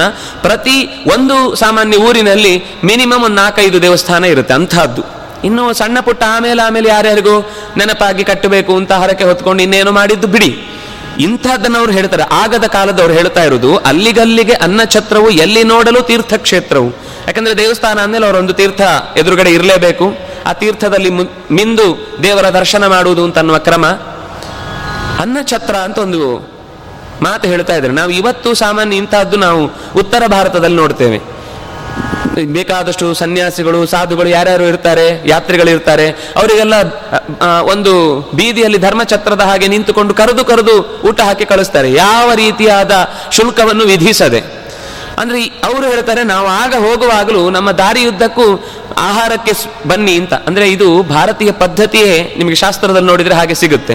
ನಾವು ಒಂದು ಅಡಿಗೆಯನ್ನ ಮನೆಯಲ್ಲಿ ಮಾಡ್ತೇವೆ ಅಂದ್ರೆ ಎರಡು ಹಿಡಿ ಜಾಸ್ತಿ ಹಾಕಿಟ್ಟು ಮನೆಯ ದಾರಿಯಲ್ಲಿ ಯಾರಾದರೂ ಒಬ್ರು ಹೋಗ್ತಾ ಇದ್ದಾರಾ ಅಂತ ನೋಡಿ ಕಾದು ಅವರು ಹಸಿದಿದ್ದಾರೆ ಅಂತ ಗೊತ್ತಾಗಿ ಅವರನ್ನು ಕರೆದು ಊಟ ಹಾಕಿ ಆಮೇಲೆ ನಾವು ಊಟ ಮಾಡುವುದು ಅಂತ. ಅಂದ್ರೆ ಇದು ಮನೆ ಮನೆಯಲ್ಲಿ ಇತ್ತು ಅಂತ ಗೊತ್ತಾಗುತ್ತೆ. ದಾರಿ ದಾರಿಗೆ ಪ್ರತಿಯೊಬ್ಬರ ಮನೆಯಲ್ಲೂ ಊಟ ಆಗಿಲ್ಲ ಒಂದು ಮನೆಯಲ್ಲಿ ಊಟ ಮಾಡಿ ಹೊರಡುವಾಗ ಮತ್ತೊಬ್ಬರು ಮನೆಯವರು ಕರೆಯೋರು, ಬನ್ನಿ ಅಂತ. ಇಲ್ಲ ಇಲ್ಲ, ಆಗಿದೆ ಅಂತ.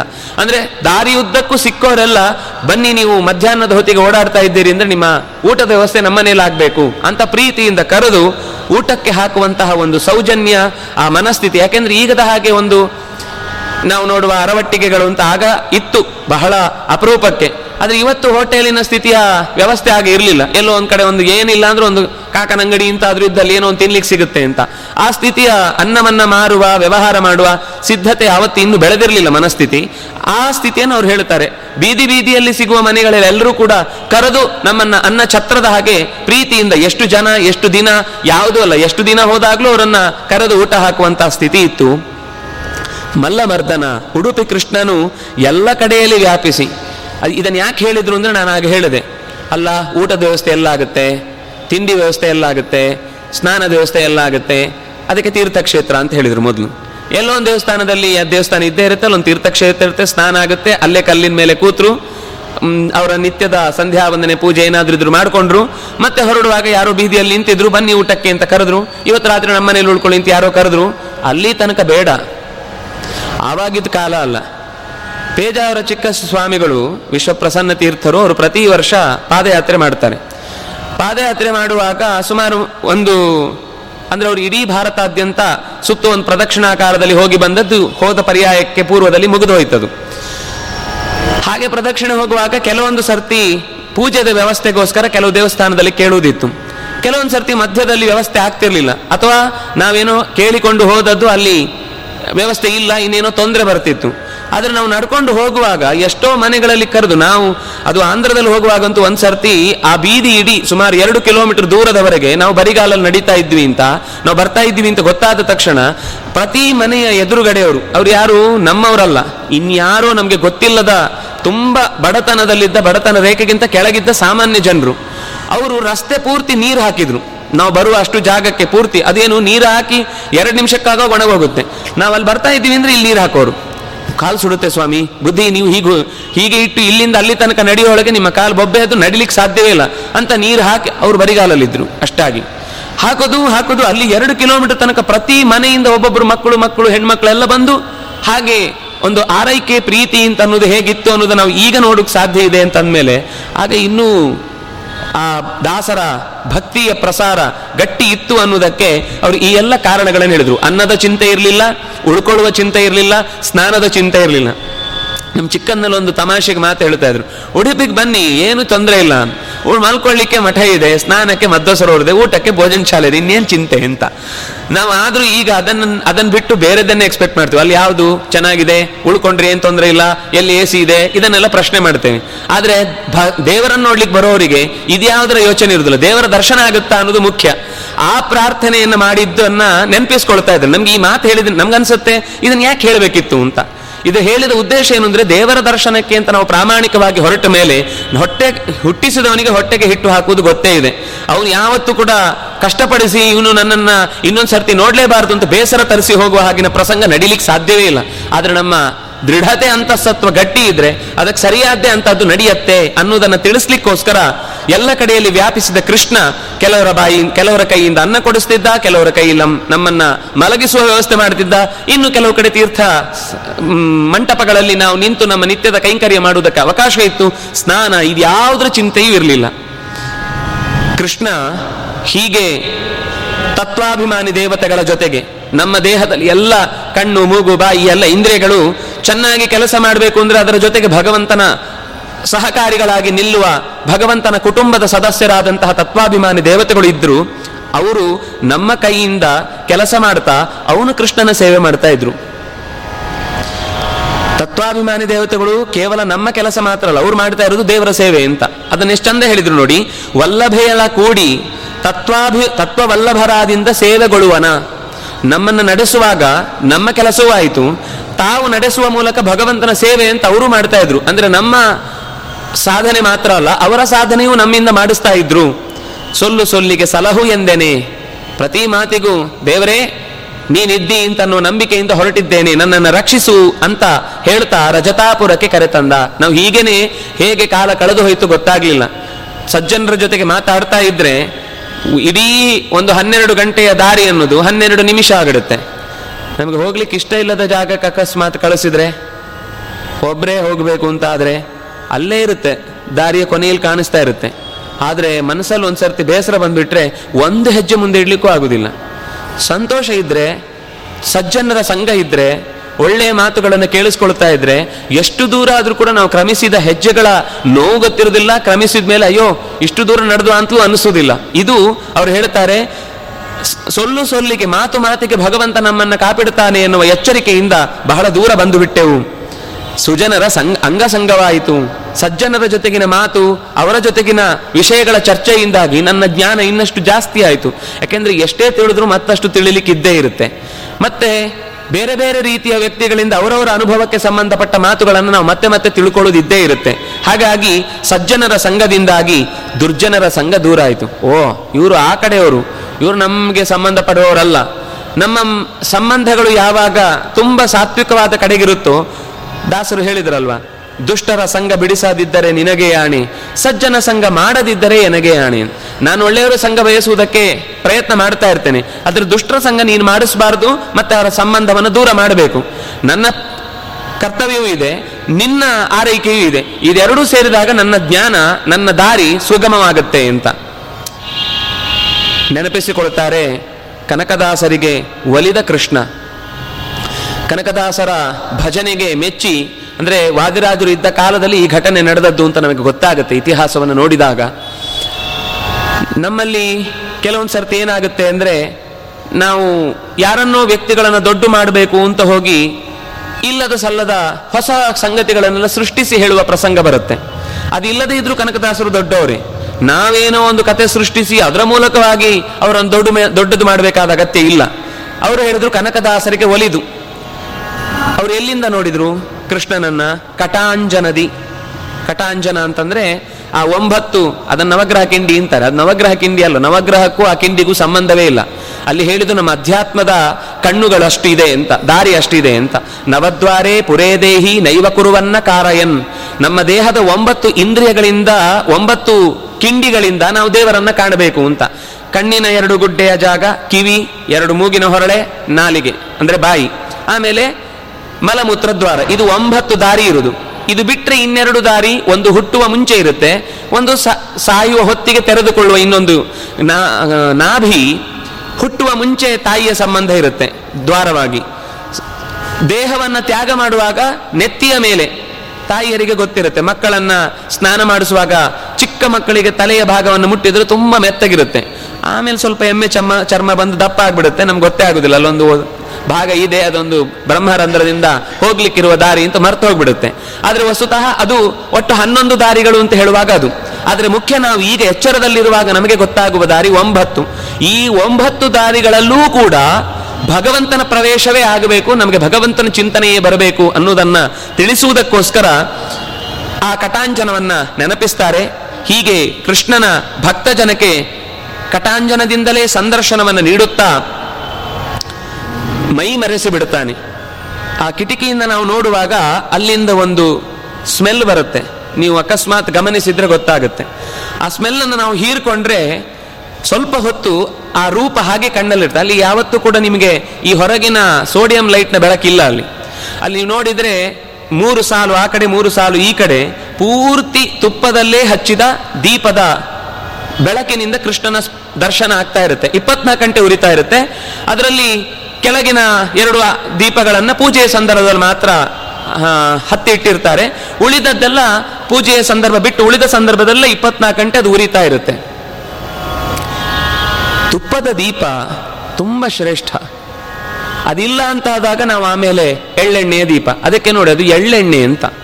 ಇನ್ನು ಕೆಲವರು ಅದನ್ನು ಒಳ್ಳೆ ಎಣ್ಣೆ ಅಂತಾರೆ. ತುಂಬ ಒಳ್ಳೆಯದು ಅಂತ.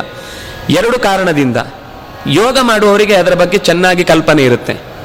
ಈ ತ್ರಾಟಕ ಇತ್ಯಾದಿಗಳನ್ನು ಮಾಡಿಸುವಾಗ ನೀವು ದೀಪವನ್ನು ನೋಡಿ ಮಾಡುವುದಾದರೆ ಕಣ್ಣಿನ ದೋಷವನ್ನು ಪರಿಹರಿಸಲಿಕ್ಕೋಸ್ಕರ ಹೇಳುವಂಥದ್ದು ಅಥವಾ ಏಕಾಗ್ರತೆಯನ್ನು ಹೆಚ್ಚಿಸಲಿಕ್ಕೋಸ್ಕರ ಹೇಳುವಂಥದ್ದು ನಮ್ಮ ಕಣ್ಣ ತುದಿಗೆ ನೇರ ಎದುರಿಗೆ ಇರಿಸಿ ಅದನ್ನೇ ನಿರಂತರ ನೋಡ್ತಾ ಇದ್ರೆ ಕಣ್ಣಿನ ದೋಷಗಳೇನಾದ್ರೂ ಕಮ್ಮಿ ಆಗುತ್ತೆ. ಮತ್ತೆ ಅದನ್ನು ನಾವು ರೊಟೇಟ್ ಮಾಡ್ತಾ, ಅಂದ್ರೆ ಸುತ್ತುತ್ತಾ, ನಮ್ಮ ಕಣ್ಣಿನ ದೃಷ್ಟಿಯನ್ನು ಹಾಗೆಯೇ ನಾವು ಅಭ್ಯಾಸ ಮಾಡ್ತಾ ಇದ್ರೆ, ಆ ದೀಪವನ್ನು ನೋಡ್ತಾ, ಆ ದೀಪದ ಬೆಳಕು ಏನಿದೆ? ಯಾಕೆಂದರೆ ಕ್ಯಾಂಡಲ್ನ ದೀಪದ ಬೆಳಕಿನ ಸ್ವರೂಪಕ್ಕಿಂತ ನೀವು ಎಳ್ಳೆಣ್ಣೆಯ ದೀಪದಿಂದ ಹಚ್ಚುವ ಪರಿಸರದ ಬದಲಾವಣೆ ನೀವು ಗಮನಿಸಬಹುದು ಒಂದು, ಎರಡು ಕೋಣೆಗಳಲ್ಲಿ ಒಂದರಲ್ಲಿ ಕ್ಯಾಂಡಲ್ ಹಚ್ಚಿ, ಒಂದರಲ್ಲಿ ಎಳ್ಳೆಣ್ಣೆ ದೀಪ ಹಚ್ಚಿ. ಸ್ವಲ್ಪ ಹೊತ್ತು ಎರಡರಲ್ಲೂ ಧ್ಯಾನಕ್ಕೆ ಕೂಡಿ. ನಿಮಗೆ ಎಳ್ಳೆಣ್ಣೆ ಹಚ್ಚಿದ ದೀಪದ ಕೋಣೆಯಲ್ಲಿರುವ ಅನುಭವ ಅದು ಬೇರೆನೆ. ಇನ್ನು ಈ ಲೈಟ್ ಹಚ್ಚಿದ್ರಂತೂ ಯಾವಾಗ ಎದ್ದು ಹೋಗ್ತೀವಿ ಅಂತ ಅನಿಸ್ತಾ ಇರುತ್ತೆ. ಏನು ಏನು ಅನ್ಸಲ್ಲ. ನಮಗೆ ಇವತ್ತೇನು ಅಂದರೆ ದೇವ್ರು ಕಾಣಬೇಕು ಅಂತ ದೊಡ್ಡ ಲೈಟ್ ಹಾಕಿರ್ತೇವೆ. ಹಾಗಲ್ಲ, ಅದನ್ನು ನೋಡಬೇಕಾದ್ದು. ನಮಗೆ ಸ್ವಲ್ಪ ಕಾಣಿಸ್ಬೇಕು, ಸ್ವಲ್ಪ ಕಾಣಿಸಬಾರ್ದು. ಇನ್ನು ಉಳಿದದ್ದನ್ನು ಕುತೂಹಲದಲ್ಲಿ ಉಳಿಸಿ ಇನ್ನಷ್ಟು ನೋಡ್ಲಿಕ್ಕಿದೆ ಅಂತ ನಾಳೆಯೂ ಬರುವಂತ ನಮ್ಮ ಆ ಕುತೂಹಲವನ್ನು ಬೆಳೆಸುವುದೇನಿದೆ, ಮತ್ತೆ ಒಂದು ಕಣ್ಣಿಗೆ ಮುದ ಇದೆ, ನೆನಪುಳಿಯತ್ತೆ. ಆ ಹೊಳೆಯುವುದುಂಟಲ್ವ? ಕಾಂತಿ, ಈ ಬೆಳಕಿನ ಕಾಂತಿಯನ್ನು ನಾವು ಕಾಂತಿ ಅಂತ ಹೇಳಲಿಕ್ಕೆ ಸಾಧ್ಯ ಇಲ್ಲ. ನೀವು ಈಗಲೂ ಗಮನಿಸಿ, ಉಡುಪಿಯ ಕೃಷ್ಣನನ್ನು ನೆನಪಿಸಿ. ಅಥವಾ ಇಲ್ಲಿ ಒಳಗೆ ದೇವರ ದರ್ಶನ ಮಾಡುವಾಗ ದೀಪದಲ್ಲಿ ಕಂಡ ದೀ ಪ್ರತಿಮೆಯನ್ನು ನಾವು ಕಣ್ಣು ಮುಚ್ಚಿ ನೆನಪಿಸಿಕೊಂಡು ಮನೆಗೆ ಹೋದರೆ ಮತ್ತದೇ ನೆನಪಾಗ್ತಾ ಇರುತ್ತೆ. ನಾವು ಈ ಸೋಡಿಯಂ ಲೈಟನ್ನು ದೊಡ್ಡ ಫ್ಲಡ್ ಲೈಟ್ ಹಾಕಿ ಬಿಟ್ಟ ದೀಪ್ ಪ್ರತಿಮೆಯನ್ನು ನೋಡಿ ಮನೆಗೆ ಹೋಗಿ ಕಣ್ಣು ಮುಚ್ಚಿ ಏನೂ ಅನ್ಸುದಿಲ್ಲ. ಒಂದು ಹಾರ್ದವಾದ ಭಕ್ತಿ ಭಾವವೇ ಬರುವುದಿಲ್ಲ. ಎರಡನೇದಾಗಿ ಅಷ್ಟು ಚಂದದ ನೆನಪು, ಕಾಂತಿಯುಕ್ತವಾದ ನೆನಪು, ಅದೊಂದು ಬೆಳಕಿನ ಸ್ವರೂಪ ಅಂತ ನೆನಪಿಸಿಕೊಳ್ಳಿಕ್ಕೂ ಆಗುದಿಲ್ಲ. ಹಾಗೆ ದೀಪದ ಮಧ್ಯದಲ್ಲಿ ಕಾಣಿಸಿಕೊಳ್ಳುವಂತಹ ಭಗವಂತನನ್ನ ಮನದಣಿಯೇ ದಣಿಲೇ ಇಲ್ಲ. ಎಷ್ಟು ನೋಡಿದ್ರು ಮತ್ತಷ್ಟು ನೋಡಬೇಕು, ಇನ್ನಷ್ಟು ನೋಡಬೇಕು, ಇನ್ನೊಂದಿಷ್ಟು ನೋಡಬೇಕು ಅಂತ ಅನ್ನಿಸ್ತಾ ಇತ್ತು. ಅಂತಹ ನೋಡಿ ನನ್ನ ಜನುಮ ಜನುಮದಲ್ಲಿ ಸಲಹೋ, ಓ ಕೃಷ್ಣ ಅಂತ ನಾನು ಹರುಷದಿಂದ ಮತ್ತೆ ನಮನ ಮಾಡಿದೆ. ಬಂದದ್ದೇಕೆ? ಅಲ್ಲಿ ದಾಸರು ಹೇಳಿದ್ರಲ್ಲ, ನಿನ್ನ ನೋಡಲು ಬರಲಿಲ್ಲವೋ? ನಿನ್ನ ಭಕ್ತರನ್ನು ನೋಡ್ಲಿಕ್ಕೆ ಬಂದೆ. ಇದು ಭಕ್ತರು ಮಾತ್ರ ಹೇಳ್ಬೋದು. ನಾವು ದೇವರನ್ನು ಬೈತೇವೆ ಅಷ್ಟೇ, ಅದರಲ್ಲೇನು ಪ್ರೀತಿ ಇರುವುದಿಲ್ಲ ಆದರೆ ದಾಸರು ಬೈದ್ರೆ ಅದರಲ್ಲೊಂದು ಪ್ರೀತಿ ಇರುತ್ತೆ, ಸಲುಗೆಯ ಪ್ರೀತಿ ಇರುತ್ತೆ. ಆ ಸಲುಗೆಯ ಪ್ರೀತಿಯಲ್ಲಿ ಬೈಗುಳ ಉಂಟಲ್ಲ, ತುಂಬ ಚೆನ್ನಾಗಿರುತ್ತೆ ಯಾವಾಗಲೂ. ರಾಮಾಯಣದಲ್ಲೊಂದು ಪ್ರಸಂಗ ಬರುತ್ತೆ. ರಾಮ ಮತ್ತು ಸೀತೆಯ ಸಂಭಾಷಣೆಯ ಪ್ರಸಂಗ. ಆ ಪ್ರಸಂಗದಲ್ಲಿ ಸೀತೆಯನ್ನ ಬಿಟ್ಟು ಹೋಗುದು ಅಂತ ತೀರ್ಮಾನ ಮಾಡ್ತಾನೆ. ಯಾಕೆಂದ್ರೆ ಕಾಡಿಗೆ ಹೊರಡುದು ಅಂತ ಕೈಕೇಯಿಯ ಆಸೆಯಂತೆ ದಶರಥನ ಮಾತು ಅಂತ ಹೇಳಿ ಒಪ್ಪಿಗೆಯನ್ನು ಪಡ್ಕೊಂಡು ಹೊರಟಿದ್ದಾನೆ. ಹೊರಡುವಾಗ ಸೀತೆ, ನಾನು ಬರ್ತೇನೆ ಅಂತ ಅಯ್ಯೋ ಬೇಡ. ನೀನು ಇಲ್ಲಿ ತನಕ ಕೆಂಪು ಹಾಸಿನ ಮೇಲೆ ನಡೆದವಳು. ಇನ್ನು ನೀನು ನಡೆದು ನೆಲ ಕೆಂಪಾಗುದು ಬೇಡ. ಯಾಕಂದ್ರೆ ಕಲ್ಲು ಮುಳ್ಳುಗಳಲ್ಲಿ ಇರುತ್ತೆ. ಅದರಿಂದಾಗಿ ಹಾಗಾಗುದು ಬೇಡ. ನೀನು ಇಲ್ಲೇ ಇರು. ನಿನ್ಗೆ ಬೇಕಾದ ವ್ಯವಸ್ಥೆ ಎಲ್ಲ ಇಲ್ಲೇ ಆಗತ್ತೆ. ಆಗ ಒಂದು ರಾಮನಿಗೆ ಅವಳೊಂದು ಮಾತು ಹೇಳುತ್ತಾಳೆ. ತುಂಬಾ ಚೆನ್ನಾಗಿದೆ ಅದು. ನಮ್ಮಪ್ಪನಿಗೆ ಗೊತ್ತಿರಲಿಲ್ಲ. ಅವನ್ ಕಾರಣ ಕೊಡೋದೇನು ಅಂದ್ರೆ ಅಲ್ಲಿ ತುಂಬಾ ಕ್ರೂರ ಪ್ರಾಣಿಗಳಿರ್ತವೆ, ರಾಕ್ಷಸರಿರ್ತಾರೆ. ಕಾಡಲ್ಲಿ ಇಲ್ಲಿಯ ಥರ ಒಳ್ಳೆಯ ಊಟ, ಪದಾರ್ಥಗಳೆಲ್ಲ ಸಿಗುವುದಿಲ್ಲ. ತುಂಬಾ ಕಷ್ಟ ಆಗುತ್ತೆ. ನಿನ್ನನ್ನು ನಾನು ಕಷ್ಟಕ್ಕೆ ಒಳಪಡಿಸ್ಲಿಕ್ಕೆ ಇಷ್ಟಪಡುದಿಲ್ಲ ನಿನ್ಗೆ ತೊಂದರೆ ಆದ್ರೆ ಅಂತ ನಾನು ಆ ಜವಾಬ್ದಾರಿಯನ್ನು ಹೊರದನ್ನು ಯೋಚನೆ ಮಾಡ್ತಾ ಇದ್ದೇನೆ ಅಂತ ಹೀಗೆ ಹೇಳಿದಾಗ ಅವಳು ಹೇಳ್ತಾಳೆ, ನಮ್ಮ ಅಪ್ಪನಿಗೆ ಗೊತ್ತಿರಲಿಲ್ಲ. ರಾಮಚಂದ್ರ ಅನ್ನುವ ಹೆಣ್ಣಿಗೆ ಮದುವೆ ಮಾಡಿ ಕೊಟ್ಬಿಟ್ಟಿದ್ದೇನೆ. ಅದು ನೋಡ್ಲಿಕ್ಕೆ ಪುರುಷ ವಿಗ್ರಹಂ. ನೋಡ್ಲಿಕ್ಕೆ ಗಂಡಿನ ತರ ಇದೆ. ಆದ್ರೆ ಅದು ಒಳಗೆ ನಿಂದಿರುವುದು ಹೆಣ್ಣು. ತಪ್ಪಿ ನಮ್ಮಪ್ಪ ಇಂಥ ಒಂದು ಮದುವೆ ಮಾಡಿಕೊಟ್ಟಿದ್ದಾನೆ ಅಂತ ಕೀಟ್ಲೆಯಲ್ಲಿ ಮಾತು ಹೇಳ್ತಾಳೆ. ಅಂದ್ರೆ ಇದು ಪ್ರೀತಿಯಿಂದ ಬಂದ ಮಾತು. ಆದ್ರೆ ಈ ಮಾತಲ್ಲಿ ಪ್ರೀತಿ ಇದ್ದದ್ರಿಂದಾಗಿ ರಾಮಚಂದ್ರ ತಕ್ಷಣ ಮುಂದೇನು ಮಾತಾಡಬೇಡ ತಾಯಿ ಹೋಗೋಣ. ಬಾ ಸಹಧರ್ಮಚರೀ ಭವ. ನನ್ನ ಜೊತೆಗೆ ಹೆಜ್ಜೆ ಹಾಕು. ನೀನು ಇನ್ನೇನೇನೋ ಹೊಸ ಪ್ರಯೋಗಗಳನ್ನು ಹೇಳಿ ನನ್ನನ್ನ ಮತ್ತೆ ಟೆಸ್ಟ್ ಮಾಡಬೇಡ ನೀನು. ನಿನ್ಗೆ ಇಷ್ಟು ಧೈರ್ಯ ಇದೆ ಅಂದ್ಮೇಲೆ ನಾನು ಏನು ಹೇಳಲಿಕ್ಕೆ ಬರೋದಿಲ್ಲ, ಬರ, ಬಾ ಅಂತ. ಅಂದ್ರೆ ಇದು ಪ್ರೀತಿ ಇದ್ದಾಗ ಬೈಯುವ ಬೈಗುಳ ಇದೆ ಅಲ್ವಾ? ಅದು ತುಂಬಾ ಮನಸ್ಸಿಗೆ ಮುದ ಕೊಡುತ್ತೆ. ಹಾಗೆ ದಾಸರು ಬೈತಾರೆ, ನೀನ್ ಯಾಕೋ, ನಿನ್ನ ಹಂಗೆ ಯಾಕೋ ನಿನ್ನ ನಾಮದ ಬಲ ಒಂದಿದ್ದರೆ ಸಾಕು ಅಂತ. ಅಂದ್ರೆ ಆ ಧೈರ್ಯ ಯಾವಾಗ ಬರುತ್ತೆ ಅಂದ್ರೆ ದೇವರಲ್ಲಿ ಅಷ್ಟು ಪ್ರೀತಿ ಸಲುಗೆ ಇದ್ರೆ ಮಾತ್ರ. ಆ ಸಲುಗೆಯನ್ನ ಯೋಚನೆ ಮಾಡಿಕೊಂಡು ದೇವರ ಹತ್ರ ಪ್ರಾರ್ಥನೆ ಮಾಡಿಕೊಂಡು ಹೊರಡುತ್ತಾರೆ ನಿನ್ನ ಧೂಳಿನ ದರ್ಶನಕ್ಕೋಸ್ಕರ ನಾನು ಬಂದೆ. ಇಲ್ಲಿ ಭಕ್ತರೆಲ್ಲ ನಡ್ಕೊಂಡು ಹೋಗುವಾಗ ಅದರಲ್ಲಿ ಬಿದ್ದ ಧೂಳು ನಮ್ಮ ಮೈಗೆ ಮೆತ್ತಿಕೊಂಡಿತು ಅಂತಂದ್ರೆ ರೇಣುಕುಂಠಿತ ಗಾತ್ರಸ ಯಾ ಕಣ ಯಾವಂತಿ ಭಾರತ. ನಾವು ನಮಸ್ಕಾರ ಮಾಡುವಾಗ ಎಷ್ಟು ಧೂಳಿನ ಕಣಗಳು ನಮ್ಮ ಮೈಯಲ್ಲಿ ಅಂಟಿಕೊಳ್ಳುತ್ತೋ ಅಷ್ಟು ಜನ್ಮಗಳಿಗೆ ನನ್ನ ನಿನ್ನ ಎಚ್ಚರ ನನಗೆ ತಪ್ಪದೇ ಇರಬಹುದು ಅನ್ನುವ ಪ್ರೀತಿಗೋಸ್ಕರ ನಾನಿಲ್ಲಿ ನಮಸ್ಕಾರ ಮಾಡ್ತಾ ಇದ್ದೇನೆ ಅಂತ. ಏನೇನು ಕೇಳ್ತಾ ಇದೆ ಅಲ್ಲಿ? ಭಾಗವತರೆಲ್ಲ ಹಾಡ್ತಾ ಇದ್ದಾರೆ. ತಾಳ, ತಂಬೂರಿಯನ್ನು ಪಿಡಿದು ಹಾಡಿ ಪಾಡಿ ಕುಣಿಯುತ್ತಾ ತುಂಬಾ ಜನ ಹಾಡ್ತಾ ಇದ್ದಾರೆ. ಇವರು ಮಾತ್ರ ಅಲ್ಲ, ಇವ್ರು ನೋಡಲಿಕ್ಕೆ ಸಿಗ್ತಾ ಇದೆ ಅಲ್ಲಿ. ತುಂಬಾ ಜನ ಮೈ ಮರೆತು ದೇವರ ಮುಂದೆ ಹಾಡ್ತಾ ಇದ್ದಾರೆ. ಆಲಯಗಳಲ್ಲಿ ಇಳಿದು ಅಲ್ಲಲ್ಲಿ ಸಣ್ಣ ಪುಟ್ಟ ದೇವಸ್ಥಾನಗಳೆಲ್ಲ ಉಳ್ಕೊಂಡು ಕೃಷ್ಣನ ಸೇವೆಯನ್ನು ಮಾಡುವುದಕ್ಕೋಸ್ಕರ ತಮ್ಮನ್ನ ತಾವು ತೊಡಗಿಸಿಕೊಂಡಿದ್ದಾರೆ. ಇಂತಹ ಮೂಲ ಗುರುಗಳಾದ ಮಧ್ವಾಚಾರ್ಯರಿಂದ ಪ್ರತಿಷ್ಠಿತವಾದಂತಹ ಕೃಷ್ಣನನ್ನ ಮತ್ತು ಆಚಾರ್ಯರನ್ನ ಮತ್ತೆ ಮತ್ತೆ ನೆನಪಿಸಿಕೊಳ್ತಾ, ನಮಿಸುತ್ತಾ ನನ್ನ ಯಾತ್ರೆಯ ಚಿಂತನೆಯನ್ನ ಇನ್ನೂ ಕೆಲವು ಪದ್ಯಗಳಲ್ಲಿ ಹೇಳ್ತೇನೆ ಅಂತ ಹೇಳ್ತಾ ಇದ್ದಾರೆ.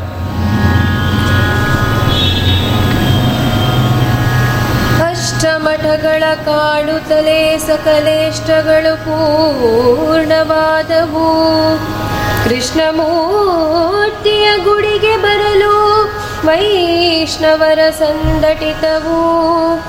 ಎಷ್ಟು ಪೇಳಲಿಯನ್ನ ಮನದ ಭೀಷ್ಟಗಳ ಪೂರೈಪ ಕೃಷ್ಣನ ಪುಟ್ಟ ಕಟಾಂಜನದಿ ಭಕ್ತಿಯಿಂದ ದೃಷ್ಟಿದಣಿಯ ನೋಡಿದೆ.